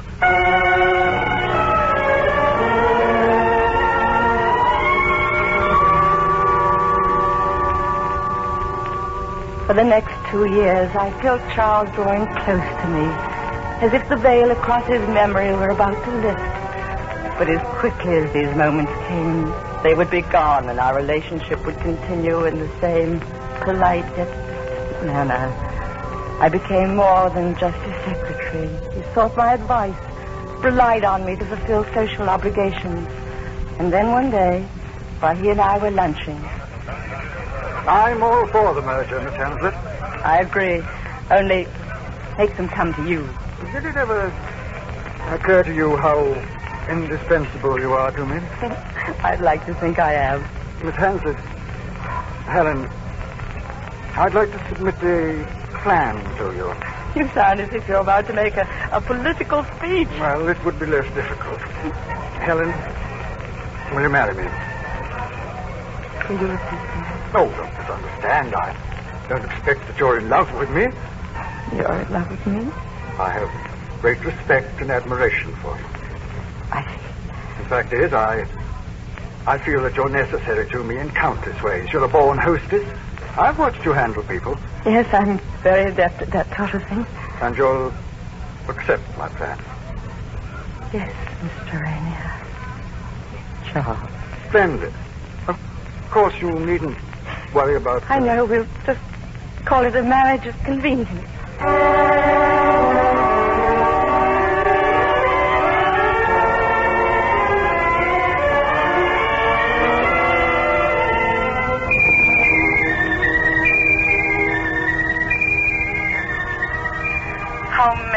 Times during these years of our marriage I wanted to go to him, tell him who I really was. But I didn't want to force him to love me. I knew if he were ever to know and love me again, he would have to find the way back himself. Or not at all.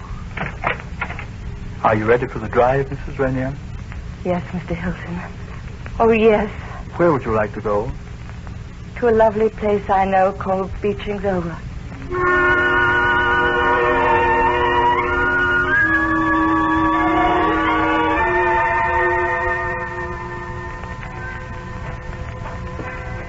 This hill looks as if it had never changed. I don't suppose it has much in a thousand years. That makes 20 seem only yesterday. Twenty? Mrs. Rainier, what do you mean? Do you mind if I go the rest of the way myself? I can see the summit from here. But Charles has told me about this hill. What does this place mean to you? My life and my dream.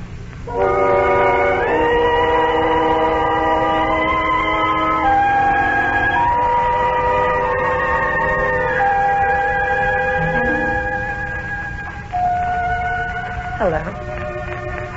Wake up. I was just resting and. Helen, what on earth are you doing here? I might ask you the same question. I was out driving and I passed this hill. Somehow I had the oddest feeling that I'd been here before. Had you? Helen, I think. Oh, Smithy, Smithy. Smithy. Smithy. Helen.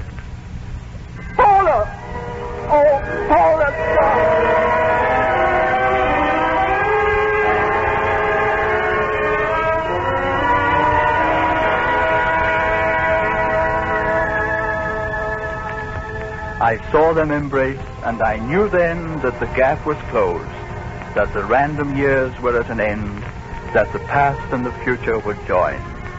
I had the ending to my story, and now I could begin to write it.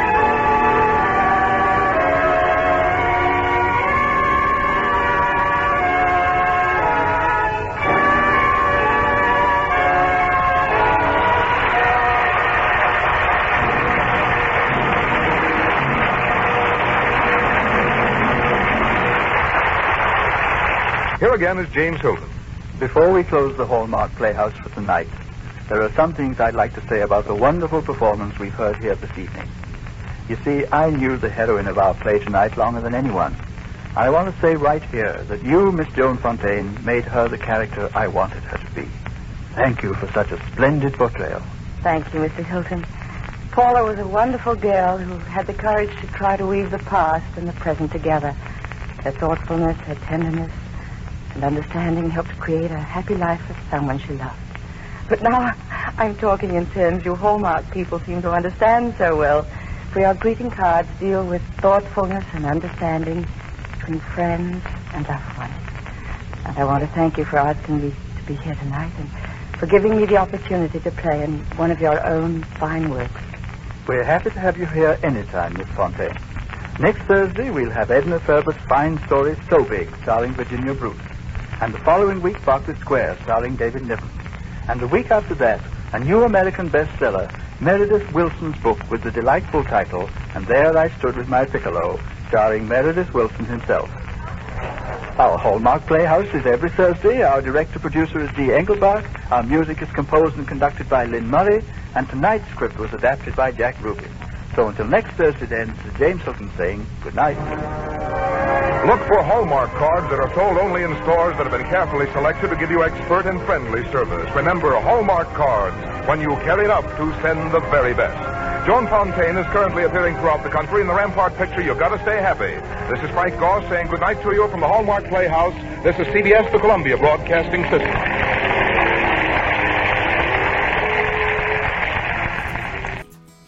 Coming up next is one of my favorite ones um, in high school.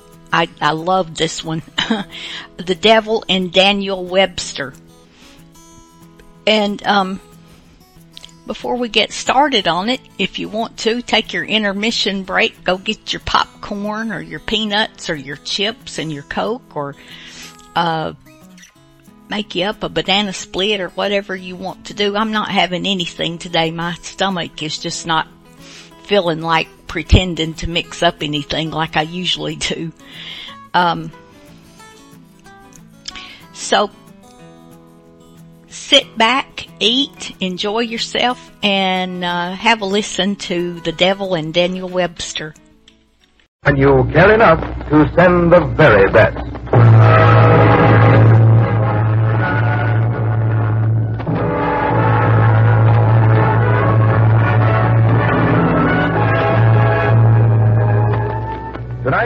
Hollywood, the makers of Hallmark greeting cards bring you a thrilling dramatization of the unforgettable story, The Devil and Daniel Webster, on the Hallmark Playhouse.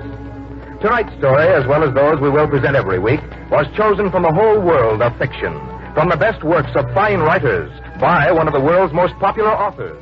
His knowledge of stories that will grip your imagination and stir your emotions is universally recognized. For he is the author of such wonderful novels as Goodbye, Mr. Chips, Random Harvest, Lost Horizon, and many others you have loved in books and on the screen. Hallmark is proud to present the distinguished novelist, Mr. James Hilton.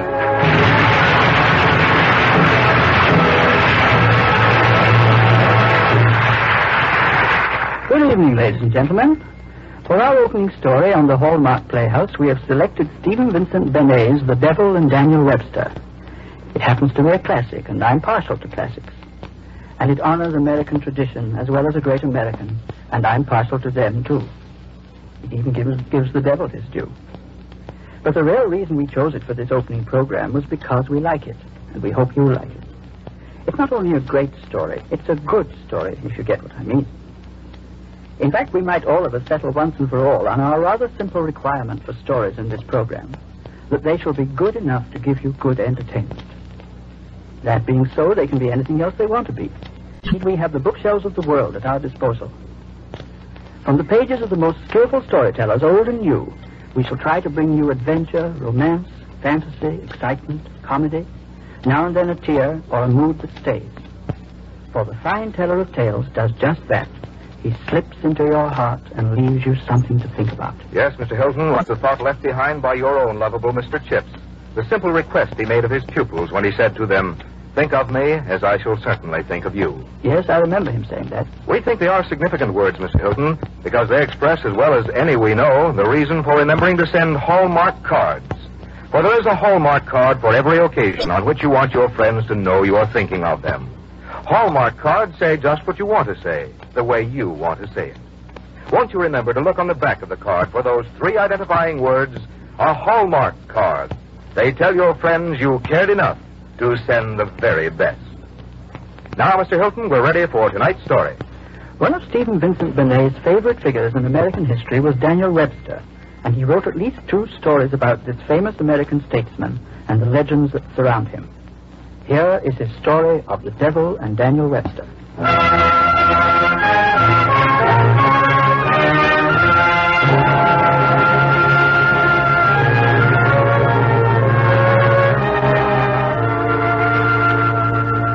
Story they tell in the border country, where Massachusetts joins Vermont and New Hampshire. Yes, Daniel Webster's dead, or at least they buried him. But they say that if you go to his grave and speak loud and clear, Daniel Webster, Daniel Webster, the ground will begin to shiver and the trees will begin to shake.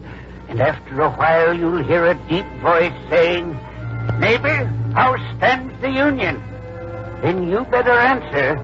The Union stands as she stood, rock bottom and copper sheet, and one and ind- indivisible.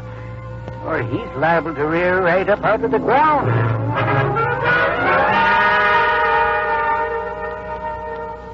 Daniel Webster, a man, but something more than a man. A legend, but something a great deal bigger than a legend.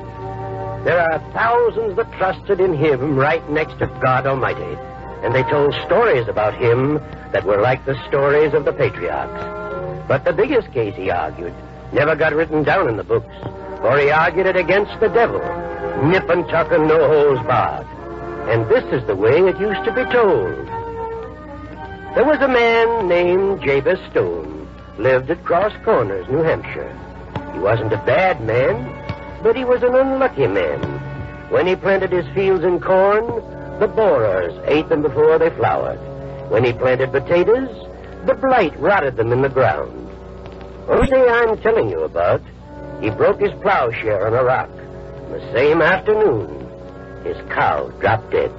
And that night, when he went out to have a look at his horse. Oh, Tom. Oh, Tom, where are you? Oh, Tom. Oh, Tom, where are you, fella? Oh. Oh, Tom. Cold. Stone cold. The cow and now the horse in one day. I swear it's enough to make a man want to sell his soul to the devil. And for two cents I'd sell mine. Jabez Stone! Jabez Stone! Jabez What was that? Did someone call? Is someone out there? Jane! Jane! Jane! What is it, darling? Oh, Jane. What on earth is wrong, Jesus? Why did you bolt the door? I thought I heard. I thought I heard. Heard what? When the thunder crashed, I thought I heard someone call me. Thunder? What thunder? Well, the thunder just now. I didn't hear any thunder. You didn't hear any thunder? No, dear, you must have imagined it. I hope I imagined it. I hope I imagined it.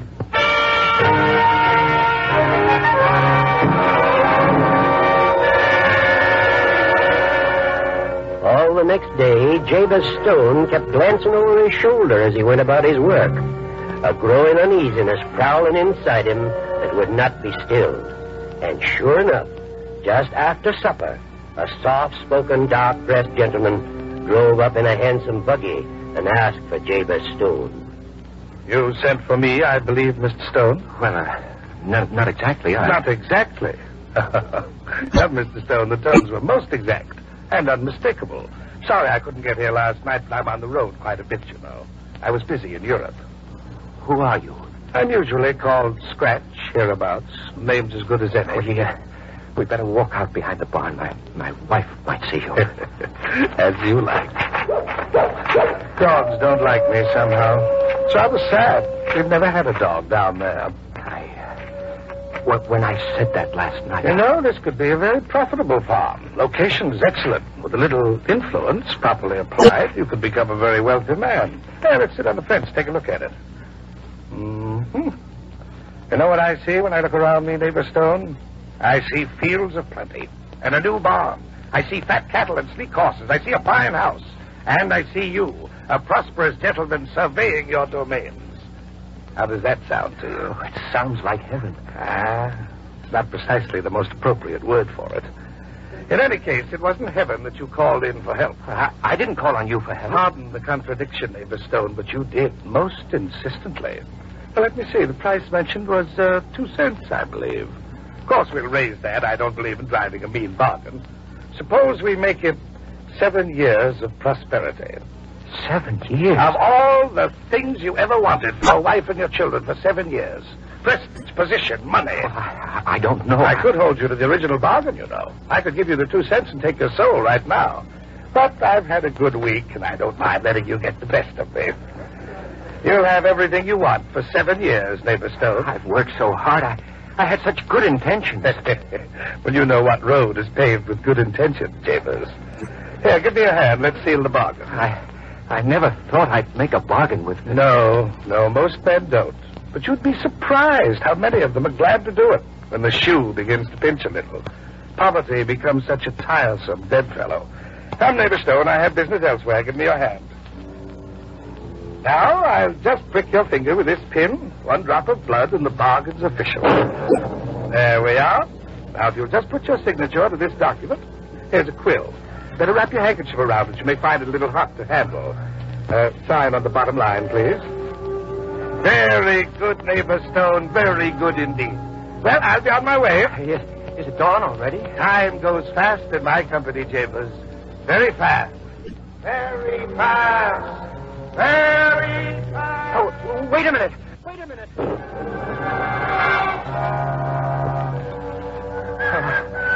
He's gone.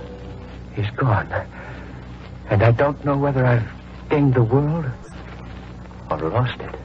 David, where have you been all night? Oh, out here thinking. What?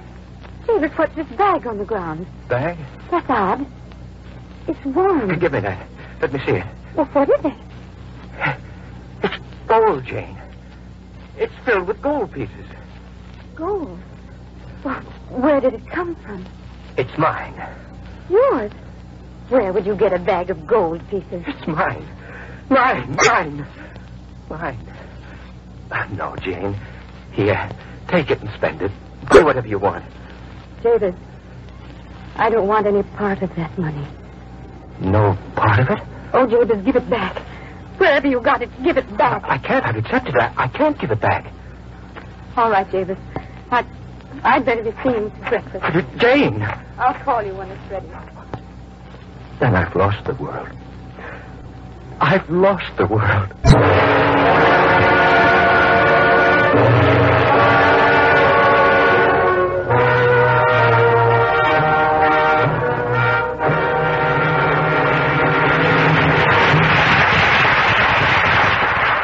Makers of Hallmark greeting cards, America's favorite greeting cards, are bringing you The Devil and Daniel Webster by Stephen Vincent Benet, a story selected for you by James Hilton on the Hallmark Playhouse. Now let's go back some 200 years to an 18th century drawing room in London. The occasion is a literary tea. Several elegant men in knee breeches and powdered wigs, and women in billowy skirts and lace caps, are gathered around the guest of honor. This is the man destiny has marked as the greatest of all English painters. Through sheer untutored genius, he has astounded the world of art and letters with the unique quality of his work. But William Hogarth, despite his greatness, is a simple man. And so, when he is asked the question concerning his genius, and the room grows quiet awaiting his answer, all he says is this Genius is nothing but labor and diligence. Yes, in addition to real talent, it does take real diligence to make the difference between what is ordinary and what is outstanding. And the folks who make Hallmark cards never forget that this is true. That's why so much painstaking care goes into the expression of even the simplest sentiment created by the makers of Hallmark cards. You see, they're not making just cards. They're making Hallmark cards, greeting cards that are warm and friendly and sincere. Cards that say just what you want to say, the way you want to say it. That's why Hallmark cards are America's favorite greeting cards. And that's why those three identifying words on the back, a Hallmark card, tell your friends you cared enough to send the very best. Now, James Hilton presents the second act of a great story by another famous writer, The Devil and Daniel Webster, by Stephen Vincent Benet.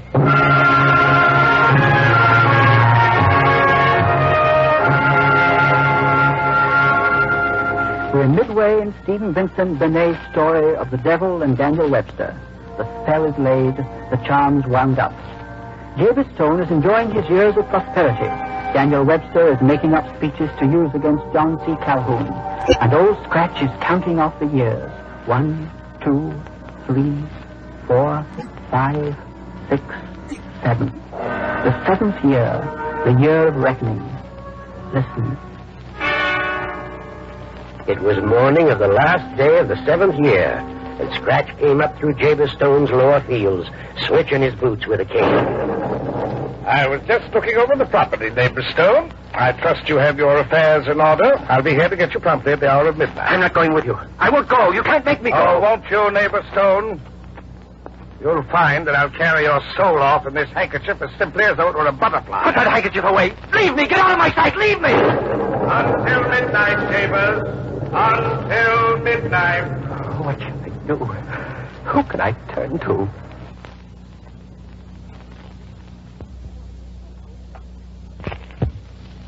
What can I do? He stood there, one man, alone and terrified, looking into hell. And then, then, like a cool, peaceful hand resting for a moment on his soul, the thought came to him Daniel Webster. Daniel Webster. I'll go to Daniel Webster. I'll go to Daniel Webster.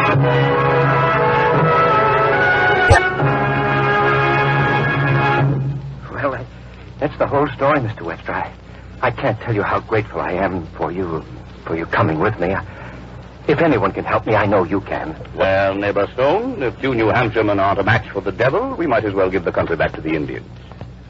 Well, it's almost midnight. I'm sure he'll be prompt upon the hour. Wouldn't you, uh, wouldn't you like to wait in the parlor? No, indeed. New England parlor's too cold for me, but I'd love a New England kitchen. Oh, he'll be here any moment. Relax, Jabez. Sit quiet. Enjoy the fire. Oh, Mr. Webster. Mr. Webster, I should never have brought you here. I didn't realize what I was doing. Suppose he were to get you, too. Harness your horses and get out of here. Well, I'm much obliged to you, neighbor Stone. It's kindly thought of, but there's a jug on the table and a case in hand, and I never left a jug or a case half finished in my life.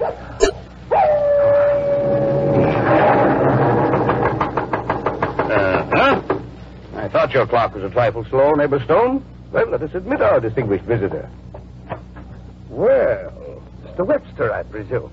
Attorney of record for Jabez Stone.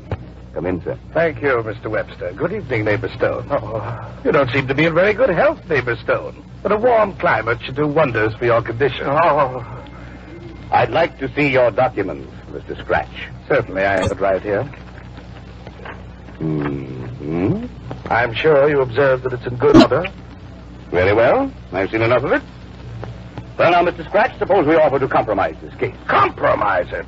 Mr. Webster, you astound me. Why should I compromise when I'm legally entitled to all? The property has increased in value since this was signed. Mr. Stone is now up for the state senate. State senators are worth more than this note calls for. A state senator is worth no more nor less than any other man.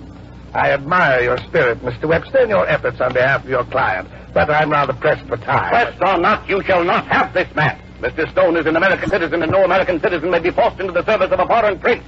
We fought England for that in 12, and we'll fight all hell for it again at any time it's necessary. Foreign? And who calls me a foreigner? Well, I never heard of the dev of your claiming American citizenship. And who with better right? Am I not in your books and stories and beliefs from the first settlements on? Am I not spoken of still in every church in New England? it's true the North claims me for a Southerner and the South for a Northerner. But I'm neither. I'm merely an honest American like yourself and of the best descent. But to tell the truth, Mr. Webster, though I don't like to boast of it, my name is older in this country than yours. Very well. Then I stand on the Constitution. I demand a trial for my client. Well, the case is hardly one for an ordinary court, and indeed the lateness of the hour... Let it be any court you choose, so it's an American judge and an American jury. Let it be the alive or the dead. I'll abide the issue. Agreed, Mr. Webster, agreed. The alive or the dead, you say? Very well. We'll take the dead. Who comes at this hour? The jury, Mr. Webster demands. You must pardon the rough appearance of one or two. They will have come a long way. Take your seat, gentlemen, over there on the right. May I introduce the jury, Mr. Webster? Walter Butler, the loyalist who spread fire and horror through the Mohawk Valley in the time of the Revolution. Simon Girty, the renegade, who saw white men burned at the stake and shouted with the Indians to see them. Governor Dale Morton of Merrymount, Teach the pirate, John Smith the strangler. I won't bore you with further identification. I'm sure you'll recognize most of them, and all of them played a part in American history. Well, are you satisfied with the jury, Mr. Webster? Quite satisfied. Good. You wanted a justice, I believe. I bring you Justice Hathorne, a jurist of experience. He presided at certain witch trials once held in Salem. There were others who repented of the business later, but not he. Oyez, oyez, oyez, this trial is now in session. Justice Hathorne presiding. Oyez, oyez, oyez. Proceed, Mr. Scratch. Your Honor, I can state the case briefly. I have here a document which calls for Jabez Stone to deliver his soul unto me at midnight this night. Jabez Stone has seen fit to engage Mr. Webster to question the legality of this document. I therefore submit the deed which you will find in good order. I object. Your Honor, Mr. Scratch is trying to influence the jury by establishing... Ah, Objection. Since we have established that the deed is in good order and the signature is that of Jabez Stone, I request the jury to find for the plaintiff and deliver Jabez Stone unto me. Jury finds to the plaintiff. Court dismissed. Oh, come, sir. This is ridiculous. Am I not even to be heard? Is my client to be given no voice at all? Surely even in hell there is some form of justice. We believe in the letter of the law, Mr. Webster. If a man sells his soul, he cannot claim it back. And there's no use attempting any appeal to our hearts. That is our least vulnerable spot. I wouldn't dream of it. But you're a gambler, Mr. Scratch.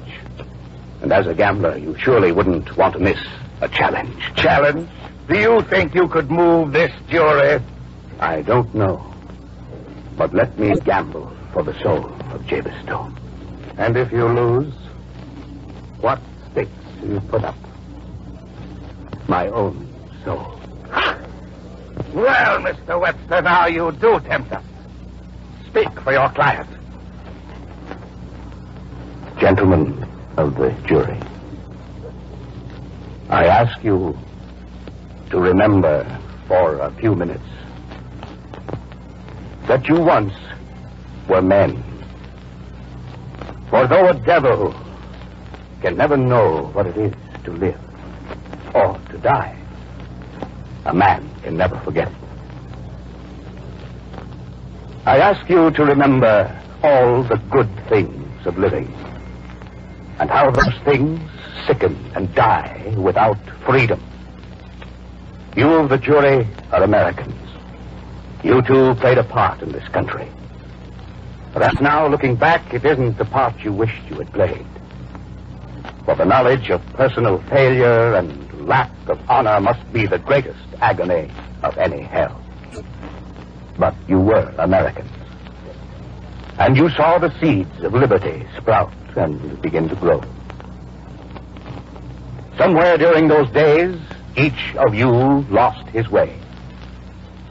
There was no chance for you to go back and attempt to make up for the things you've done. But now, you can let one man return from the edge of hell and start over for himself and for you. Gentlemen of the jury, I ask you to look at Jabez Stone. There he is. One ordinary, blundering American who had a run of hard luck and wanted to change it. Don't let him be punished for that through all eternity. Gentlemen of the jury, I.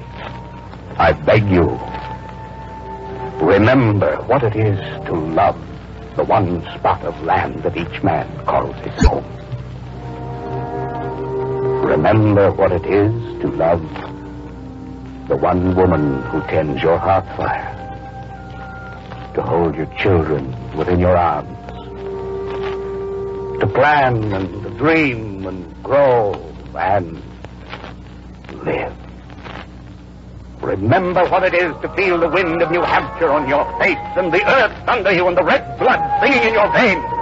Remember the sound of the word liberty and how that word caught fire and blazed until it became a light and hope and warmth to an entire world. Gentlemen of the jury, remember that you were Americans and are still Americans. And that this man who stands before you is of your flesh and of your dreams and of your soil. And you, and only you, stand between him and the devil. The defense rests. Jury will retire. Consider its verdict. The jury has considered its verdict, Your Honor. We find for the defendant, Jabez Stone. Perhaps it's not strictly in accordance with the evidence, but even the damned may salute the eloquence of Mr. Webster.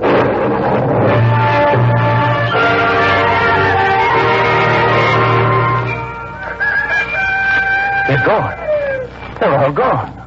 Well, I won't say that I'm pleased about the verdict, but nevertheless, my congratulations as between two gentlemen. I'll have Jabez Stone's contract, if you please. Yes, Mr. Webster. Ah. Now then, as regards the costs of the case, I want a document promising never to bother Jabez Stone nor his heirs or assigns, nor any other New Hampshireman till doomsday. For any Hades we want to raise in this state, we can raise ourselves without assistance from strangers. It is done. Here, glance it over. You'll find it in good order. Mm, thank you. Yes, this will do nicely. Well, you certainly get things done in a hurry when you want to, don't you? The resources of evil are infinite, Mr. Webster. All right, you long-barreled, slab-sided, lantern, dog cloven footed note shaver, be off with you. Be off to your own place before I put my mark on you. Well, if you insist. Good night. Goodbye, Mr. Stone. And Mr. Webster, I don't suppose we'll be meeting again, but uh, say vie. Say vie. Good night. Mr. Webster, I, I'm never going to be able to thank you. Well, now let's see what's left in the jug. For it's dry work talking all night. I hope there's pie for breakfast, neighbor Stone. well, we got the best of old Scratch.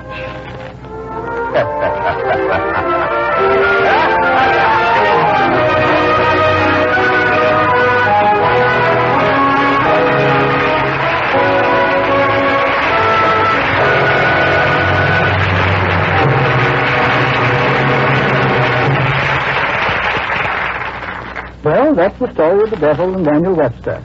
And they say that whenever the devil comes near Marshfield, even now, he gives it a wide berth. And he hasn't been seen in the state of New Hampshire from that day to this, thanks to Daniel Webster.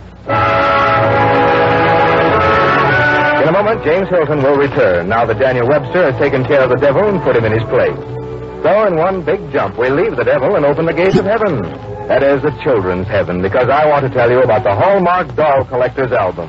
Children are going to have more fun than ever collecting Hallmark dolls now that there's a lovely new album to put them in.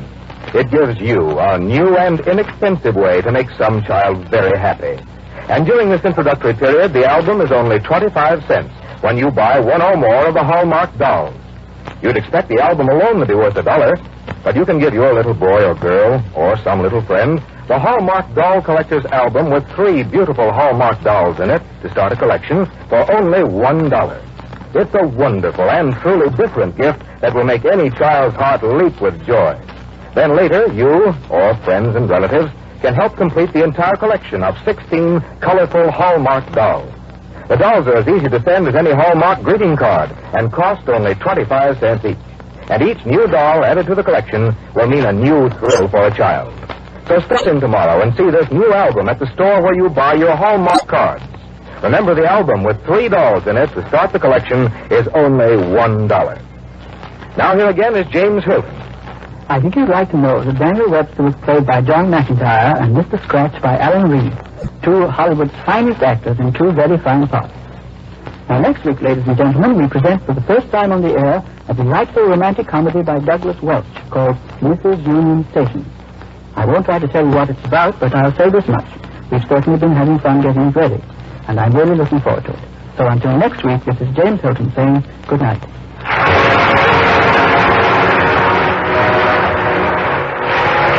Tonight's story was adapted for radio by Jean Holloway. The music was composed and conducted by Lynn Murray. To be doubly sure of the finest quality, always look on the back of your cards for those three identifying words, a Hallmark card. Hallmark cards are sold only in stores that have been carefully selected to give you expert and friendly service. Remember, Hallmark cards when you care enough to send the very best. Next Thursday night, James Hilton presents his story selection for the week, the first radio performance of Mrs. Union Station. So until then, this is Frank Goss saying good night to you all. This program has come to you from the Hallmark Playhouse. This is CBS, the Columbia Broadcasting System. This is KMBC, Kansas City, Missouri. I hope you enjoyed The Devil and Daniel Webster as much as I have always enjoyed it. This next one is called There Was Room for a Stranger. And I liked it. I hope you do too. Your thoughtfulness. The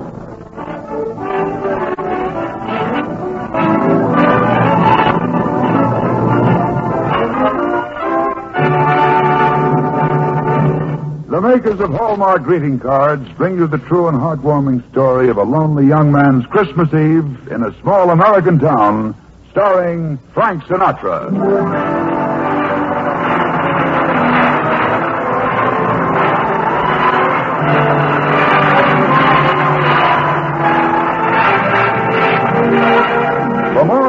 Third of a century, quality has been a habit with the makers of Hallmark cards. They are the kind of cards you can be proud to send, proud to receive. That's why, through the years, Hallmark cards have been America's favorite greeting cards. So if you want to send the very finest, look on the back for the three identifying words, a Hallmark card. These three words, a Hallmark card, are your assurance of finest quality. They tell your friends you cared enough to send the very best. And now, as usual, here is Richard Kollmar, well-known Broadway actor and producer, to preside over tonight's Hallmark program. Mr. Kollmar.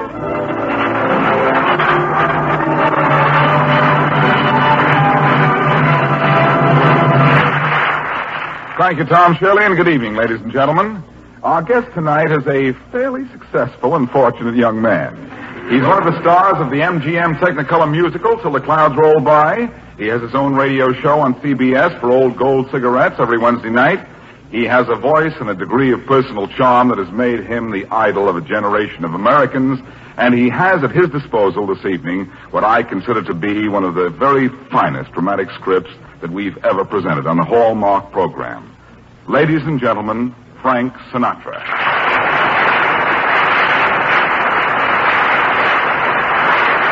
Thanks, Dick. I say I certainly agree with you about tonight's script. And as Crosby might say, Mr. Robert Sloane's sensitive and persuasive treatment of this Reader's Digest narrative is a veritable classic of dramaturgic felicity. well, how would you say it, Frank? Well, I, I think I'd call it a happy story, and I'm glad it's a true one. I think it proves something pretty wonderful about the American people. There's a kind of warmth here, Dick, a spirit of friendly giving without thought of return that you don't quite find anywhere else. I'm kind of glad you invited me to be on the Hallmark program tonight, Dick, and I'm glad the story is the rich human report of an incident one Christmas Eve in Illinois. There was room for a stranger.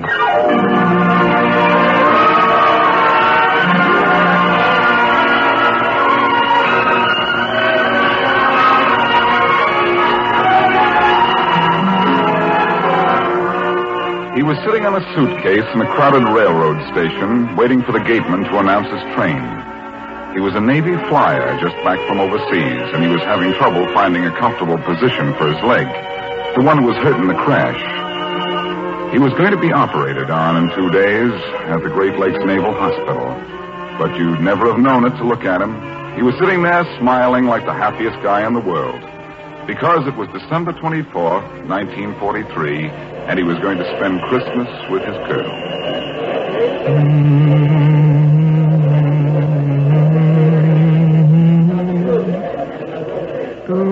Porter. Porter, get these bags. Uh, uh, sorry, sir. I'm, uh, I'm taking.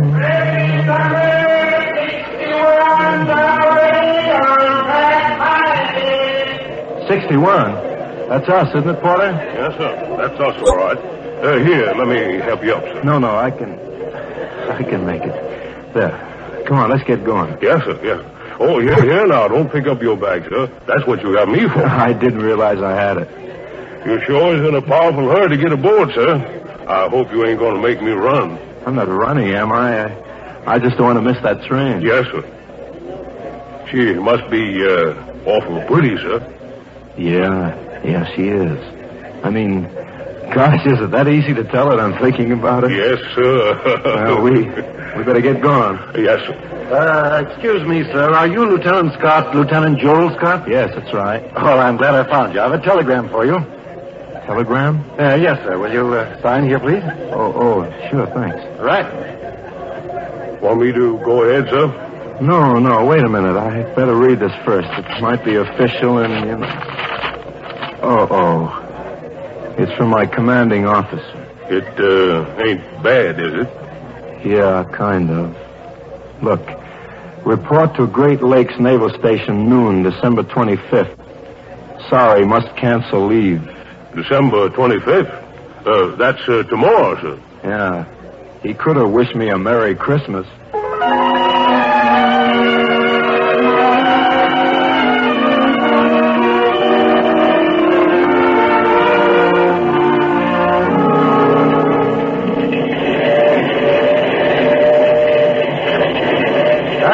Corners, Max. Danville Corners. Ah, this cowcatcher stops at them all, don't it? Yeah, it looks that way. I generally take a sleeper on this run, but um, I couldn't get one this time. War, you know, kind of cuts in on a traveling man. Yeah, I know. Yeah, I was a gunnery sergeant in the last one, but uh, they wouldn't take me for this one somehow. They said I might just well go right on selling baby nipples. oh? Yeah. You, uh, going home for Christmas? No. I didn't think you were. I kind of got a glimpse of that telegram you were reading without meaning to, of course, but uh, you read it so many times I couldn't help seeing that part about the hospital. Oh, that's all right. You don't have to apologize. No secret where I'm going. What's the matter, son? They're going to do something about your leg? I don't know what they're going to do. Lots of things, I guess. What difference does it make? Don't you care? Oh, sure I care. I'm just a little browned off, that's all. I was figuring on spending Christmas with my girl. Oh. Haven't you seen her yet? No, not since I got back. Well, uh, where she live? I get around the country a lot. Maybe I could look her up and tell her that I... Oh, I couldn't ask you to do that. She she lives in Bellport. Illinois? Yeah. Well, that's not so far from here. It's only about an hour or so from Rockford Junction. It doesn't do me much good. Where's Rockford Junction? Well, it's just a couple of stations up the line. We get there about midnight. Hmm, what if we do? Well, let me see now. If um, if you don't have to be at Great Lakes till noon, I think you can make it. Make what? Connections. All you have to do is get a train over to Bellport and be back in time to pick up the next local to Great Lakes. And I know there's one about 6 o'clock in the morning because I've been on it. Look, I don't know what you're talking about. Christmas is tomorrow. Yeah, but it's tonight, too, son, after midnight. Now, if you can get over to Bellport and back, you might be able to spend a few hours with her. At 1 o'clock in the morning? Why not? I bet she'd be willing to see you any time, especially on Christmas morning. Hey, I'll, uh, I'll look it up in the schedule. Gee, sure would be kind of nice. I could send her a telegram. Yes, and... sir. Here we are right here. Leave Rockford Junction at 1222. Arrive at Bellport at uh, 1.15 a.m. And you can get the 4.30 back to the main line. I can? Let me see that. Sure, it's right here, son, in black and white. You can have a little over four hours with her, if she meets you at the station. Oh, she'd do that all right. The only thing is, I, I'll have to send her a telegram to the next Danville station. Corners! Danville Corners! Gosh, I, I don't have much time to make up my mind, do I? I didn't know you had to make it up, son. Well, I don't, but... Say, conductor! Conductor! Yes, sir? Have I got time to stop off here and send a wire? Mm, you better hurry, son. We only stay here a minute. Well, can't you just... I mean... All right, all right. Put it down on a piece of paper, and I'll give it to the station master myself. Gee, thanks, conductor. Thanks a million.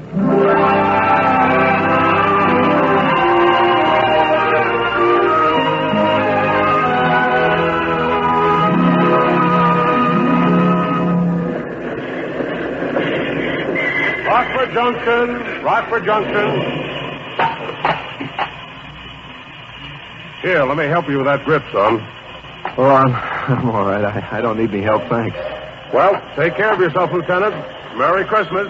You bet. Merry Christmas to you, sir. Oh, So long, conductor. so long, son.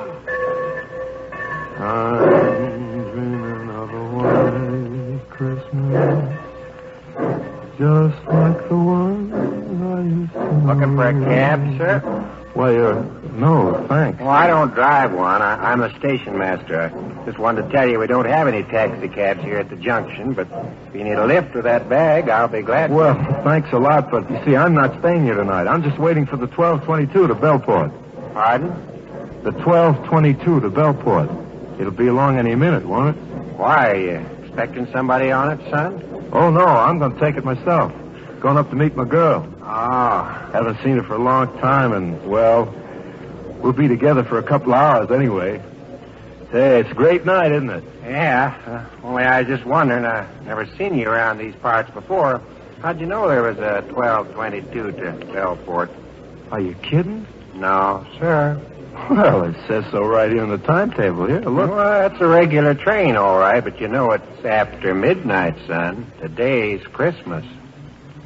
What, what do you mean? Well, look down here in the fine print. You can see what it says. Uh, trains marked with a star will not run Thanksgiving Day or December 25th.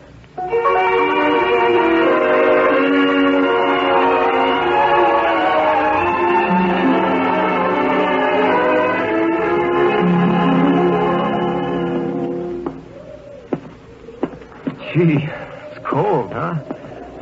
Where you taking me? Is, isn't there a phone in the station? No, not a payphone. Uh, let's go down to Woody's restaurant over here. It's at the end of the platform. Oh. And if you get a chance, you ought to try some of that pumpkin pie Woody's got. His, his missus bakes it herself, and it's pretty. Yeah, yeah. I'll, I'll, I'll try it right after I make my phone call. Are you sure I can't get a cab or a bus or anything to Bellport tonight? Uh, no, sir, not this late, but I'll tell you what you can do. What's that? Have your girl come down meet you here? There's a train leaves Bellport 115, and that one is running tonight. Oh, gee, I don't know now. That'd be asking an awful lot. Well, it's up to you, son. Uh, uh, this is Woody's place right here. Oh, thank you. It's all right. Uh, I'm coming in with you for some of that pie. Hiya, Woody. All right. Got a young fella here wants to use your phone. Yeah, sure. Right over here on the wall. On on the wall? Yeah. I thought maybe you had one in the booth. In a booth? Oh, well, uh, I guess it isn't that important. It's just that I'm going to be talking to my girl. Ah, shucks, son. We won't listen in, but besides, I'm sure there's nothing you could say it wouldn't make decent hearing for other folks. Yeah, I, I guess so. I'll have some of that pie, Woody. Yeah, you bet. Hello, uh, operator. Will you get me Bellport 9613, please? Here you are, Harry. Let's make this news. Don't make so much noise.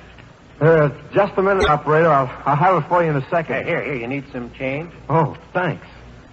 I'll pay you back as soon as I get the. Take your time. Uh, hey, it's good pie, Woody. Hello? Hello, Susan? This is me, honey, Joel. Yeah, I'm over here at Rockford Junction. Did you get my wire? Oh, I'm all right. But listen, baby, this this train to Bellport, it, it isn't running tonight. So I don't think I'll be able to see you. No, not unless you wanted to come over here. Well, there wouldn't be much to do, you know. We'd both be strangers in town, and. Well, yes. Sure. Yeah, there's a train from, from Bellport, all right. Oh, hold on a second. I'll find out when it leaves. Say, would, would you tell me when Leave it... Bellport at 115, get here at 204. Thank you very much. Hello, Susan. Look, it leaves Bellport at 115. But you think it's all right for you to... Sure, sure I want to see you. More than anything in the world. No, it, it isn't that. It, I just can't talk very well here. The phone's on the wall, and... You will? Gee, that's swell. All right, baby. Look, you bundle up warm now, and I'll meet you at the train. Yeah. And Sue, I don't care who's listening. I love you more than anything in the whole world.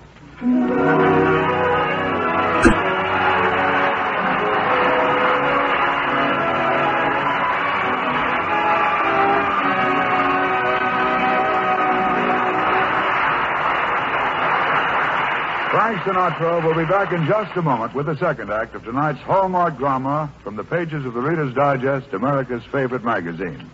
Now, here's Dick Calmer. There's something really new, really different in Christmas cards this year. The new Hallmark Game Bird cards designed especially for men. These cards feature 12 different illustrations of America's favorite game birds in their rich, natural color.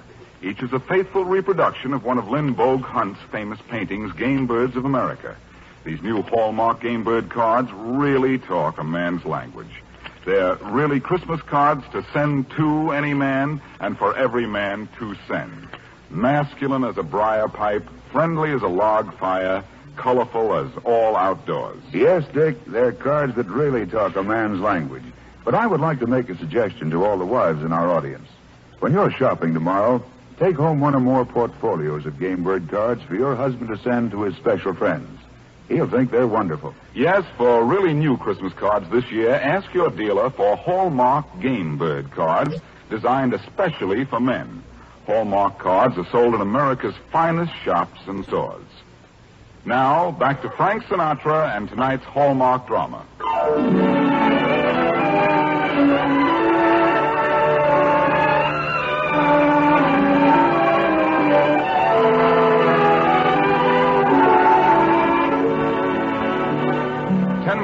The 115 from Bellport pulled into Rockford Junction, Lieutenant Joel Scott was standing on the station platform watching for the beam of light that would tell him his sweetheart's train was arriving. It wasn't exactly the warmest night of the year, but when that light shone down on the tracks, it felt as if somebody had just built a fire under Joel's heart. And when the train ground to a stop and a young lady alighted from the car before the last, he really knew it was Christmas. Sue! Over here, baby. I'm over here. No, don't run, darling. I'll come to you. Oh, Joe. Oh, darling, it's so good to see you. So awfully good. Well, gee. Don't cry about it, honey. You'll make me blubber in a moment. All right, I, I won't cry. I, I didn't when you left, and I'm not going to now. That's a good girl. Just that you look so different, darling. I wasn't used to seeing you this way. Well, let's not think about things like that now. It's Christmas, baby. And we're spending it together, part of it anyway. Oh, the best part. You bet. Gosh, I never thought we'd make it. When do you have to leave, Joe? 6.30. 6.31 to be exact. But that's four hours from now. And we're going to make those four hours seem like a lifetime. Sure we are. Oh, darling, there's so much to talk about. Where we start, where we go. Well, uh, I don't know. This town's deader than a doornail after 10 o'clock. Do you see any lights on anywhere? Not on this side. Just street lights. That's all there is on the other side, too. Gee, I was hoping there might be a dance or something going on, but it certainly doesn't look like it. Oh, I don't care about dancing. Not tonight. I just want to be with you. Well, we can't just stand out here in the cold. We've got to find a place to sit down. Oh, yeah, sure. Oh, oh, what about the station? Locked up for the night. Oh. The whole town's locked up as far as I can see. I guess we'll have to go back to that broken down restaurant where I made the call. Oh, all right. Well, it's not much, sweetie, but it's about the only place we can keep warm. You mind? Oh, of course not. Gee, I'm sorry, darling. I I really should have realized what we were up against before I asked you to come all the way down here. Now, don't be silly. I want to go to the restaurant. I'm hungry. You are? Why, sure. Come on. Okay. It's right down here at the end of the. Uh-oh. What's the matter? Look, the lights are out. Now, that place is closed, too.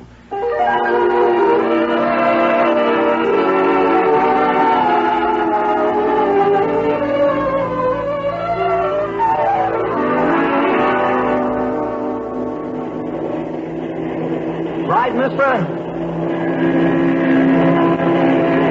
Joe, look out. You'll get run over. Wow. That guy was really gone. Oh, yes.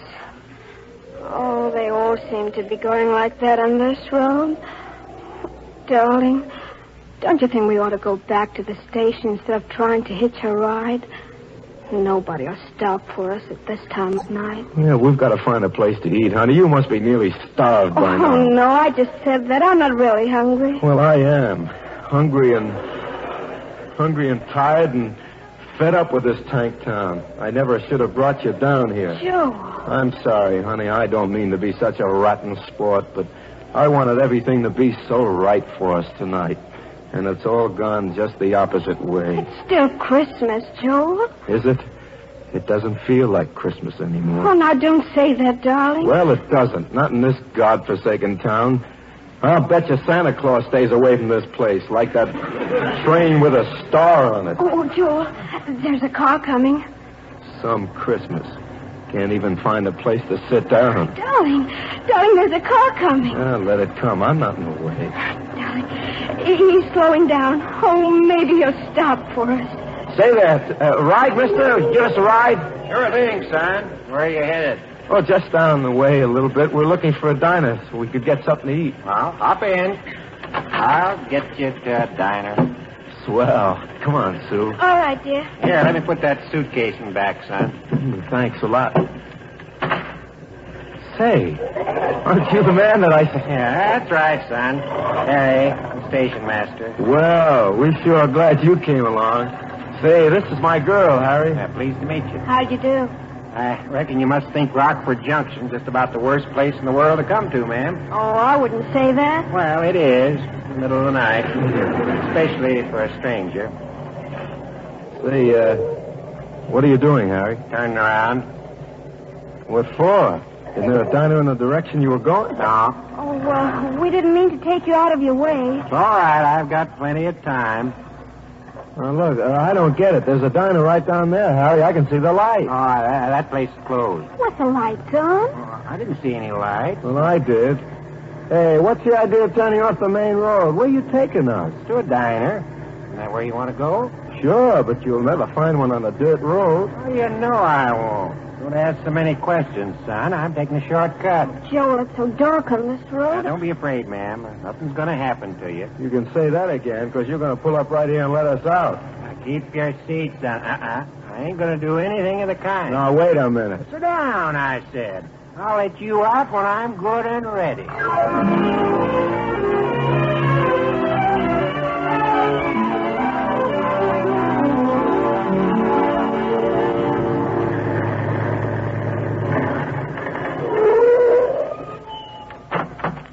All right. You can get out right here. Right where? I thought you said you were taking us to a diner. Changed my mind. I brought you up to this place instead. You can get a meal in here. In where? Right in this house. Come on. There isn't much time. Joe, do you think we ought Come on, come on. You don't have to stay if you don't like the place. I just thought you might enjoy this better than going to a diner. After all, it's uh, Christmas. Oh, but there aren't any lights on in this house. Sure there are. Just looks that way, cause the shades are down. There's plenty of light. Well, I, I guess it's all right. Come on, Sue. That's it. Harry, you got him with you? Yeah, sure have, Woody. I wouldn't let him get away for all the money in the world, not this time. Say, what's the big idea? Merry Christmas, Lieutenant. You too, ma'am. Merry Christmas. Thank you. Thank you very much. Joel, I, I I don't understand. Neither do I, darling. Say, what is this, a party? Sure is, young fella. Party for you and your girl. What? Huh? Yeah, we didn't have much time to get ready, but Woody and I brought some stuff over from the restaurant, so I know we'll all have plenty to eat. I'll say, got two pies and a turkey. gosh, I... Oh, That's all right, son. You don't have to say nothing. Just have a good time. Sure, have a good time. Goodness knows we almost lost you when that fool husband of mine closed up the restaurant. I had to close it, Martha. I was too busy getting things ready. Well, don't matter now anyways. Harry saved the day for us, so let's not argue about Yeah, it. I should say not. Come on, let's get some of that. Come on, come on in the living room, son. Make yourself at home. Come on, uh, Sue. this is your party, and we know you want to be alone, so we ain't going to bother you none. Darling, look. The whole room's decorated. Gosh, Oh, a Christmas tree and everything. Well, uh, the folks in town kind of thought you might like a place to celebrate, so we fixed up this one for you. Now go ahead and have a Merry Christmas.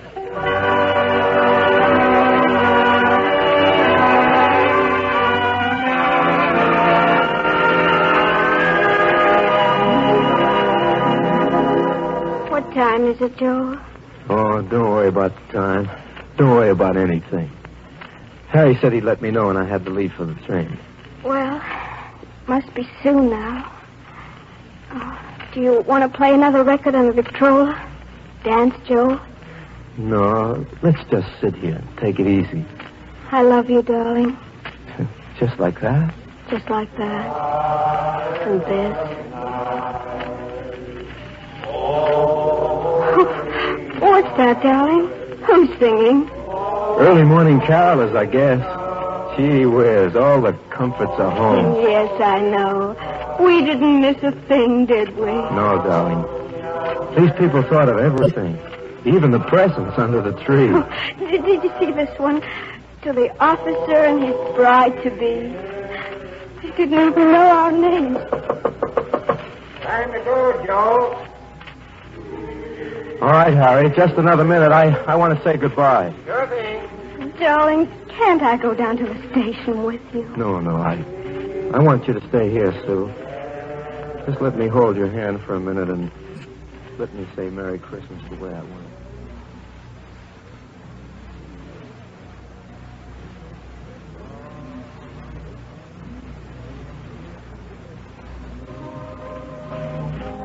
Oh.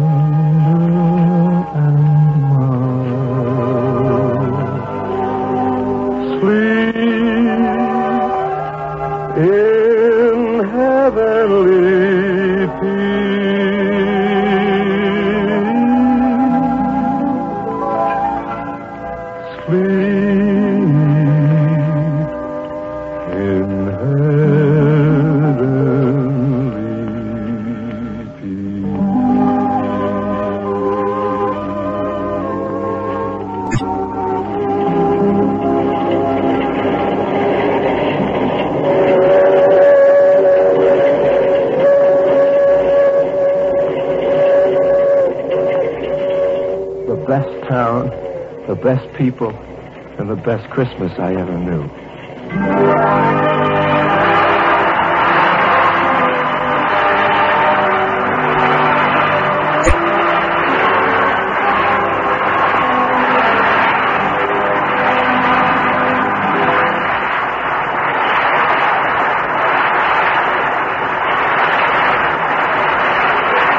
Thank you, Frank Sinatra, for a wonderful performance. Ladies, your Hallmark dear has a Christmas present for you. It's the new Hallmark date book to help you remember all your important dates. If you've had one of these handy reminders in other years, you know how helpful a date book is in keeping your social life well organized. It never lets you forget the anniversaries, birthdays, and all the other dates that are so important to remember. Its 32 pages offer plenty of space for listing all of your relatives and friends and their important days, as well as your full Christmas card list. It has space, too, to jot down your own social engagements and also dates you particularly want to remember. It sounds like a great big book, but surprisingly, it's small enough to fit neatly into your purse. You'll want to carry your date book with you all the time, so don't wait. Get your free Hallmark date book tomorrow.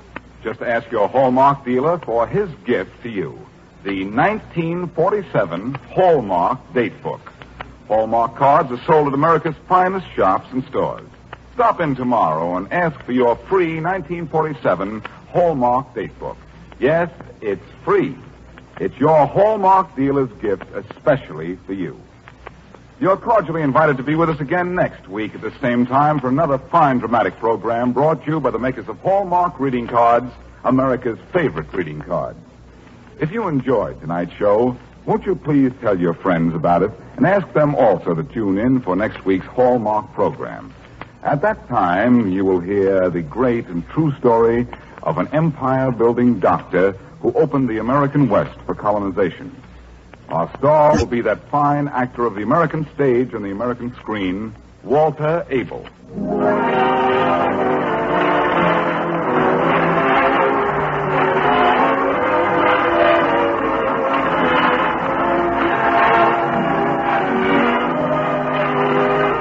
Last but not least, we have the strawberry and whipped cream to put on your sundae if you made a sundae.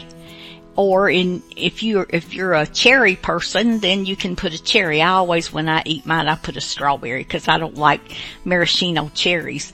Now I love the kind of cherries that you put on a, uh, uh, like in a cherry pie, but I, I can't stand those nasty little maraschino cherries. That's why you'll never catch me eating chocolate covered cherries. And oh, I can remember one Christmas I got three boxes of those nasty, ridiculous things. But I reckon everybody in the world must love them except me. I just know I can't stand them. But, uh, uh, you know, I can remember being three years old and my sister, she was five, and um, who actually is not my sister. She's technically my aunt, but we're two years apart, so we've just always called each other sisters. So you'll know if I talk about my sister, you know I'm talking about her. And then there's my other aunt. She's only six years older than me. She was my bossy big sister. Uh, um, and I love her to death too. But anyway, uh, she got hold of a jar of those things and she sat there and ate every one of them. I thought they were going to make her sick, but they didn't. But, uh, I don't know if she can do that now, but, uh, anyway, the strawberry I have today is, uh, Gunsmoke. And, uh, it's called Cara.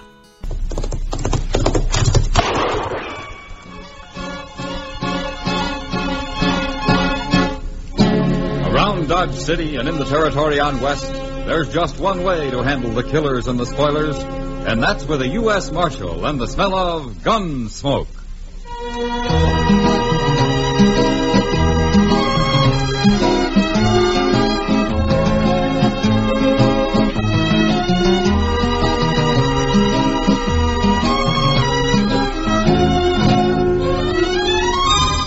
Gunsmoke, starring William Conrad. The story of the violence that moved west with young America. The story of a man who moved with it. Matt Dillon, United States Marshal.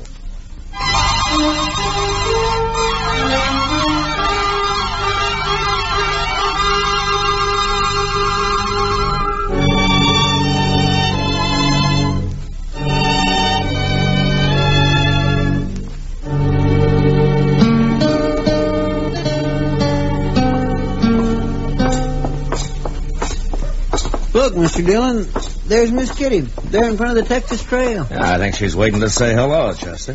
What's she going to work so early for? Why, it ain't hardly noon yet. I don't know about Kitty, but the stage from Wichita's due in about noon. Oh, I plumb forgot. Sheriff Benson's coming today, ain't he? That's what the telegram said. Why would the sheriff of Wichita come all the way to Dodge, Mr. Dillon? Must be mighty important. Maybe there's somebody here you'd like to take back with him. Hello, Kitty. Hello, Matt. Chester. Miss Kitty? So this is what Dodge looks like at noon. It's a little too real for me. We were wondering what brought you out so early. Uh, Sam sent word he wanted to see me. Come on in and say hello. Okay, we got a few minutes. Oh, Hello, Sam. Sam? Marshal. Oh, Sam. Hello, Chester. You have a drink, gentlemen? Uh, no thanks, Sam. Sam, it isn't noon yet. What am I doing here? Yeah, thanks for coming, Kitty. It's a new girl I just hired. I thought it'd be sort of nice if you'd take her over and sort of show her the ropes. Glad to, Sam. She come in from St. Louis on the Santa Fe this morning. Needed a job real bad. Well, I hope she's not one of those innocent lambs who's been a lady all her life. I'll, I'll go get her.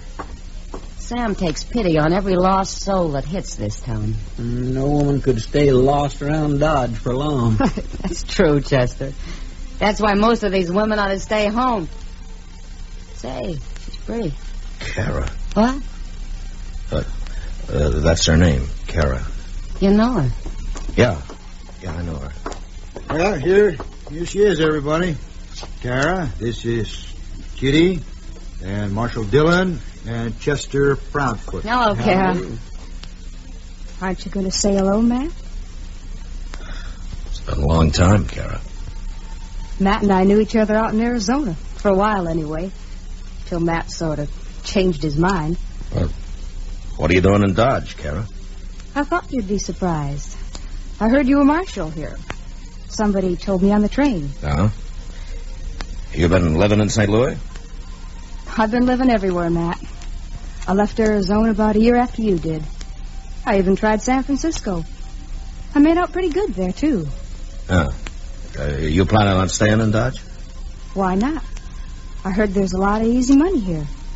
Sure, sure. Any objections to my staying, Matt? Well, of course not. Kitty, it's it's real sweet of you to show me around. Uh-huh. Let's sit over there and have a talk first, shall we? Sure. Maybe you can teach me a few things. See you later, gentlemen.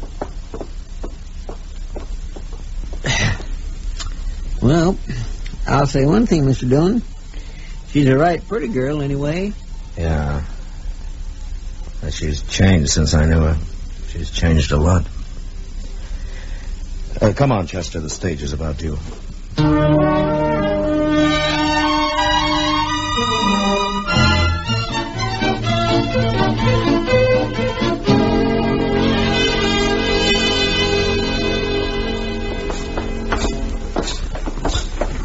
Uh, this is my office here, Sheriff.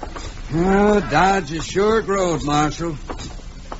Been three or four years since I was here. Yeah. Must look mighty small compared to Wichita, Mr. Benson. Maybe Dodge will be bigger than Wichita someday. But it's Denver, they say, is grown. I'm curious to see that. Oh, you headed for Denver, Sheriff? They're holding a killer for me up there. Oh. Well, sit down, sit down. I'm taking the next stage west, Marshal, but uh, I wanted to be sure to see you on my way through Dodge.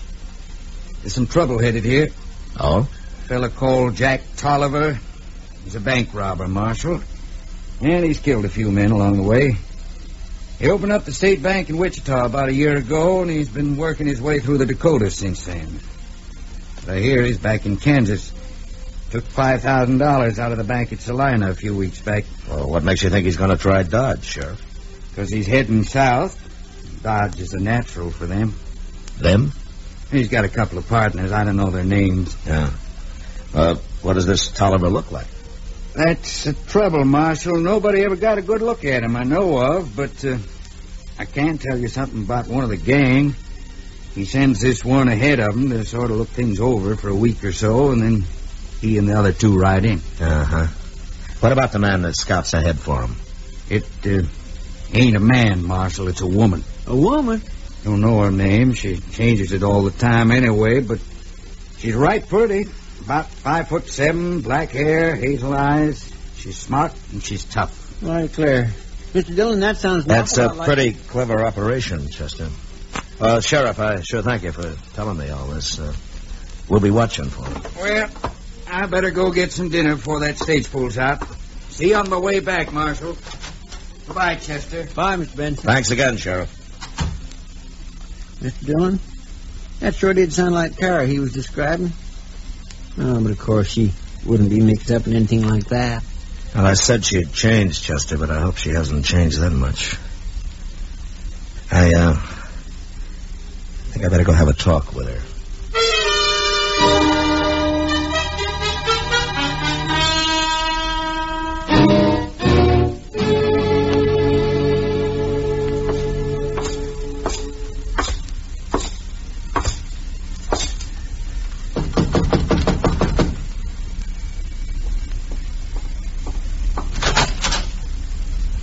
Why, Matt, how do you know where I was? Kitty told me. I, uh, I'd like to talk to you, Kara. Sure. Come in. Thank you. Is it embarrassing for you, Matt? My being in Dodge? Why should it be, Kara? Well, we were pretty good friends once. Well, we can still be friends. You mean that, Matt? You really mean it? You know what I mean, Kara. Why'd you come here? What do you want? Oh, just to talk a little About what? about you, where you been. Did you ever get married? Things like that. No, I never got married. And I told you I've been everywhere. What else? Well, what have you been doing lately? Why'd you leave St. Louis?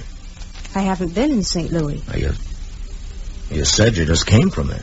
You didn't let me finish. I haven't been in St. Louis very long, and I had no reason to stay there. Matt, what's this all about? If you don't want me in Dodge, say so. I'll leave. Oh, you're, you're welcome in Dodge, Kara. I don't know whether to believe you or not.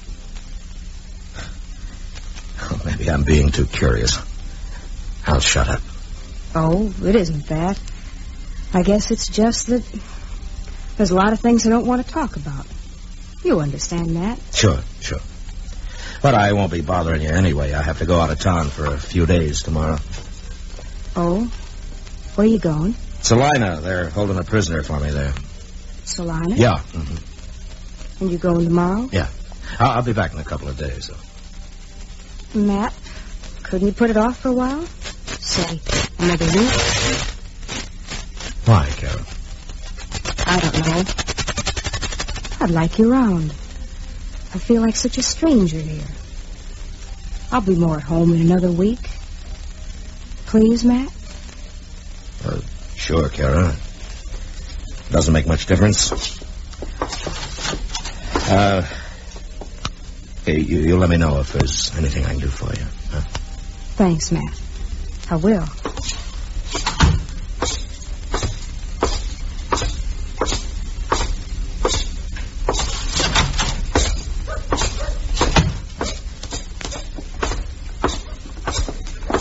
Was she there, Mr. Dillon?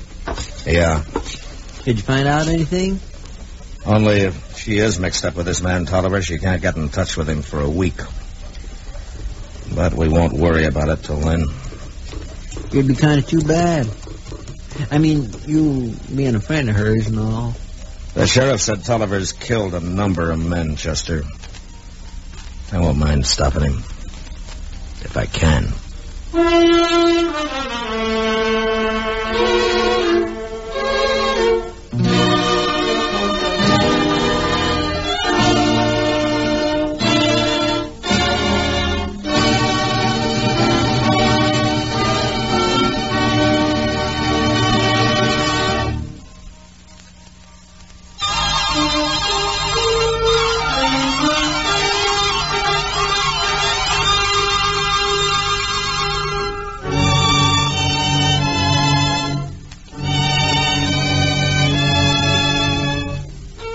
Few days passed, and as I'd thought, nothing happened.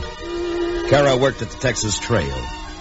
And although we kept an eye on her, she talked to so many strangers every day, there was no way of telling which might have been her bank robber friend, Jack Tolliver. Would have been easy for him to just ride into town anytime he wanted. buy Kara a drink, and get what information she'd gathered. I talked to her now and then, and although she tried not to show it, I was pretty sure she was aware that I was suspicious of her. And then one day, I was real sure. Doc and Chester and I just finished a game of three-handed stud in the office. Six fifty, six seventy-five, and seven. Seven fifty, eight dollars. You have to count it out loud, Doc. Eight fifty, nine, nine fifty. Ah, here we are.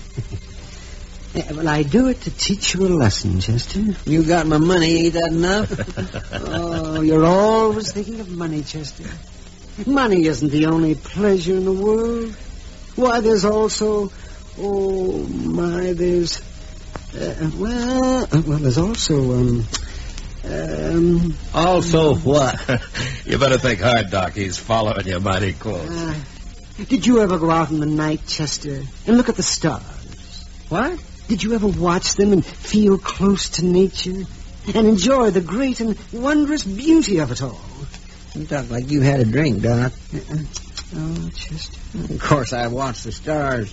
Whenever it wasn't raining or snowing or blowing a wind down out of the north or whenever I wasn't just too doggone saddle weary and tuckered out to keep my eyes open. You're a hard man to inspire, Chester. Uh, saving you from the devil will be a full-time job. And I'm afraid it's too late. Oh, here. Uh, the world has corrupted you, Chester. It's touched your soul. It's withered it like a, oh my, like a like a bean. Like a beam? Now, doggone it, you listen here, Doc. oh, Adams. Kitty! oh, oh, well, look upon her, Chester. The beauty of womanhood in all its passionate splendor. What? It sure beats the stars, anyway. Are you too drunk? Doc's been trying to teach Chester to take a larger view of life, Kitty. Doc's got all my money and he's just crowing about it. That's all he's doing. Money, huh? Well, that's just what I came here for. oh, what do you mean, Kitty? I need twenty dollars, Matt. Oh, well, sure. There you are. Before I take it, I better tell you, it isn't for me. What? Kara needs it. She came to me and I didn't have it, but I said I thought I could get it for her. I think she knows where. She could have come to me herself. Too proud, maybe. How come she's broke? She's been working. I didn't ask her what it's for, Matt. Uh, it's all right, Kitty. Give it to her. I will. But I'll tell you something. What? I've met some pretty tricky women here and there. But your old friend Kara has them all beat. I'll give her the money. Chester. Yes, sir? Follow Kitty. Don't let Kara out of your sight till you find out what that money's for. I'll wait here for you. Okay, Mr. Dillon.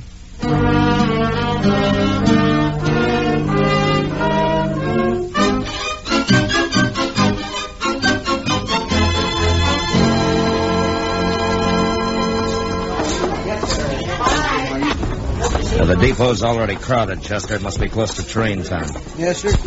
And Carol will be here. I know she will. The agent told me she bought one ticket to St. Louis and asked what time the next train leaves. Well, I hope she's here. And maybe she's innocent after all, Mr. Dillon. Well, we'll soon find out, Chester.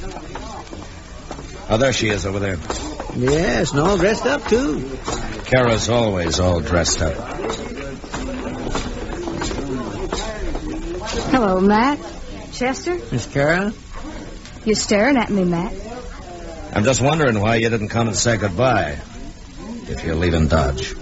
What makes you think I'm leaving? Well, you bought a ticket to St. Louis with the $20 I gave Kitty for you. Yes, I did. I knew you'd figure it all out, Matt. And I knew you'd think I'm leaving. I wanted you to. Why, Kara? Because I've enjoyed making a fool of you. Have you? A friend of mine's leaving on that train, Matt. Jack Tolliver? I knew you were on to us. I'll watch Kara if you want to go after him, Mr. Dillon. There are 20 strangers down here, Chester. How do I know which one's Tolliver? you know, I could arrest you, Kara. You're wanted in a lot of places. You're too smart for that, Matt. Arrest me and you'd never find Jack. Sure, but once Tolliver's on that train, I can find him. How? I'll have the whole train put under guard when it gets to Abilene. And one by one, every man on it will have to clear himself. We'll get him. No, you won't. He'll jump off. He won't know what I'm going to do, and you can't warn him now. Hey, it's pulling out, Mr. Dillon. We'll make it, Chester. So long, Kara. No, Matt, wait. Come on, Chester, run. Matt, come back.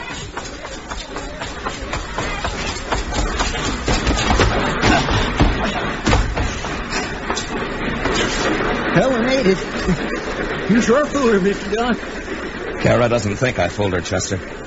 What do you mean? She thinks she fooled me. Well, how? She wants me on this train. She planned the whole thing for it. Well, why are we here then? Well, we won't be for long. There's a ranch close to the tracks about ten miles from here. I'll have the conductor stop the train and we'll get off there and then borrow a couple of horses. And, and ride on back to Dodge? Jack Tolliver's in Dodge, Chester. He's thinking he can hold up the bank anytime he wants to now. But there's nobody to stop him.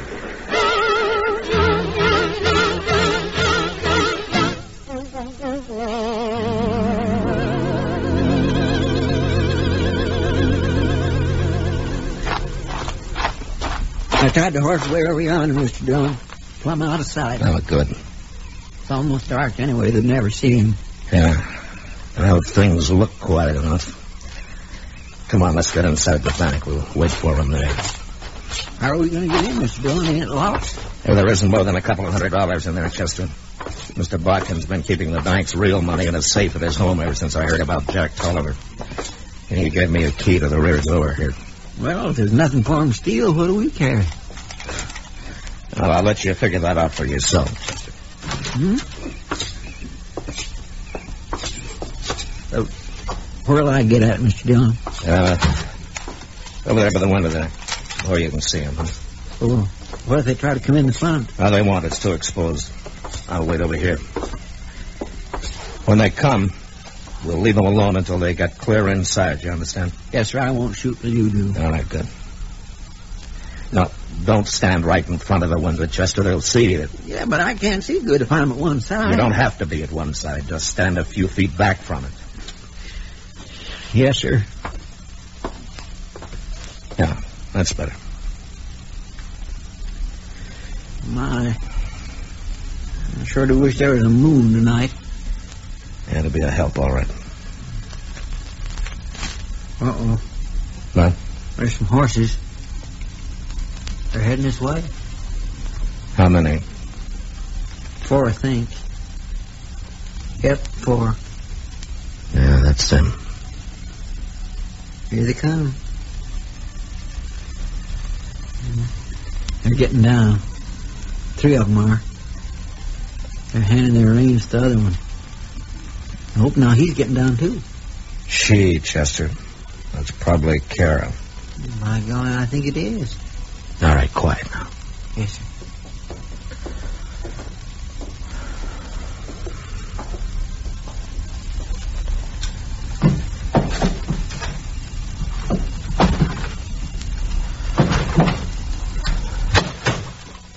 Not so much noise. Pete, they can hear us all the way down Front Street.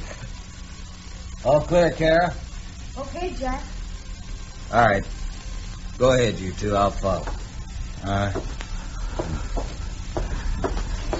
Behind the banker's desk there, according to Kara. Yeah. All right, get your hands in the air, Tolliver. All of you. You're coming. I can't see it.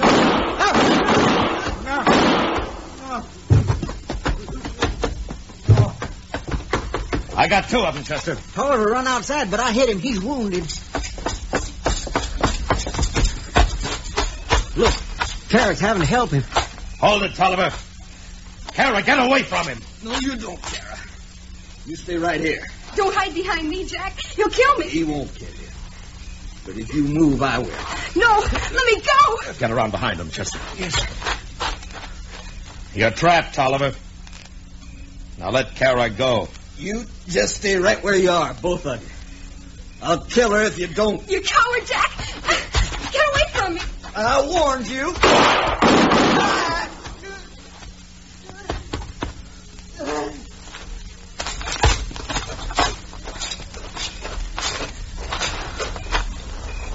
There you got him, Mr. Dillon. He's dead. I didn't get him soon enough. Let's see how Kara is.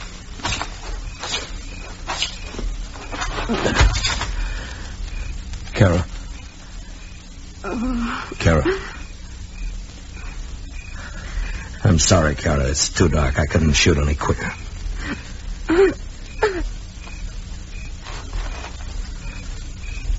Kara.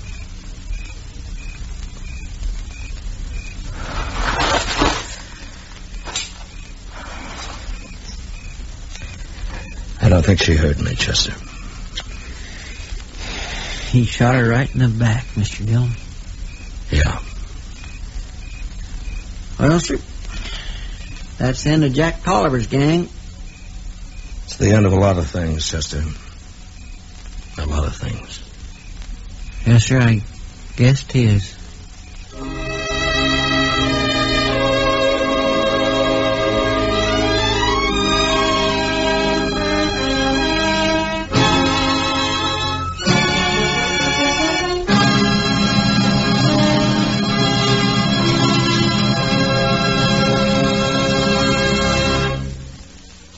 Gunsmoke, under the direction of Norman Macdonnell, stars William Conrad as Matt Dillon, U.S. Marshal. Tonight's story was specially written for Gunsmoke by John Meston, with music composed and conducted by Rex Koury. Featured in the cast were Harry Bartell, Jill Jarmyn, Vic Perrin, and John Dehner.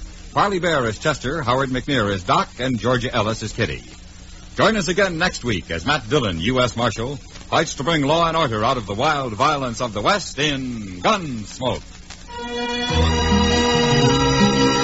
Well, friends and neighbors, it's that time, and um, we're we're going to close her down for the day.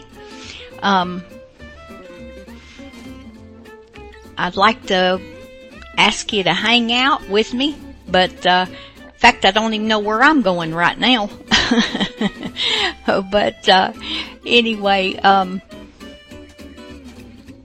this is on Friday that I'm doing this right now. Y'all have a good weekend and, um, I just want to say thanks to Victor for doing all the technical ins and outs back there and, uh, for him having this channel to give us the opportunity to do these shows. I know I have a blast doing them and, um, so, uh, but I, I do welcome your, um, your suggestions, your comments, anything, you know, anything you'd like to hear. Um, if I don't have it, I'll make sure I get it. And, um, so I've got to go back and re-get, what kind of word is that, re-get? Reacquire some things that I lost yesterday when I was moving files. And, uh, because I have the computer from hell, it's the slowest one in the nation, I think. But um, anyway, guys, um, if you if you want to write to me, um, it's afternoon radio theater Sunday S U N D A E at gmail dot com, and um, I don't think I've left out anything. If I have, forgive me. uh, yeah, as perfect as I am, folks. Sometimes I just uh, end up not getting it all. well, no, usually I get it all, but if I don't have my notes right at me, I, I end up forgetting something that I needed to say. Oh, but what can you, what can you say at 64, right? Well, hey, I'm not hardly 64 yet. There's another couple of weeks yet, so, uh, but 63 didn't make that much difference either, so I was still forgetful then too, so anyway, um, Talk to you later next time, folks. Bye bye.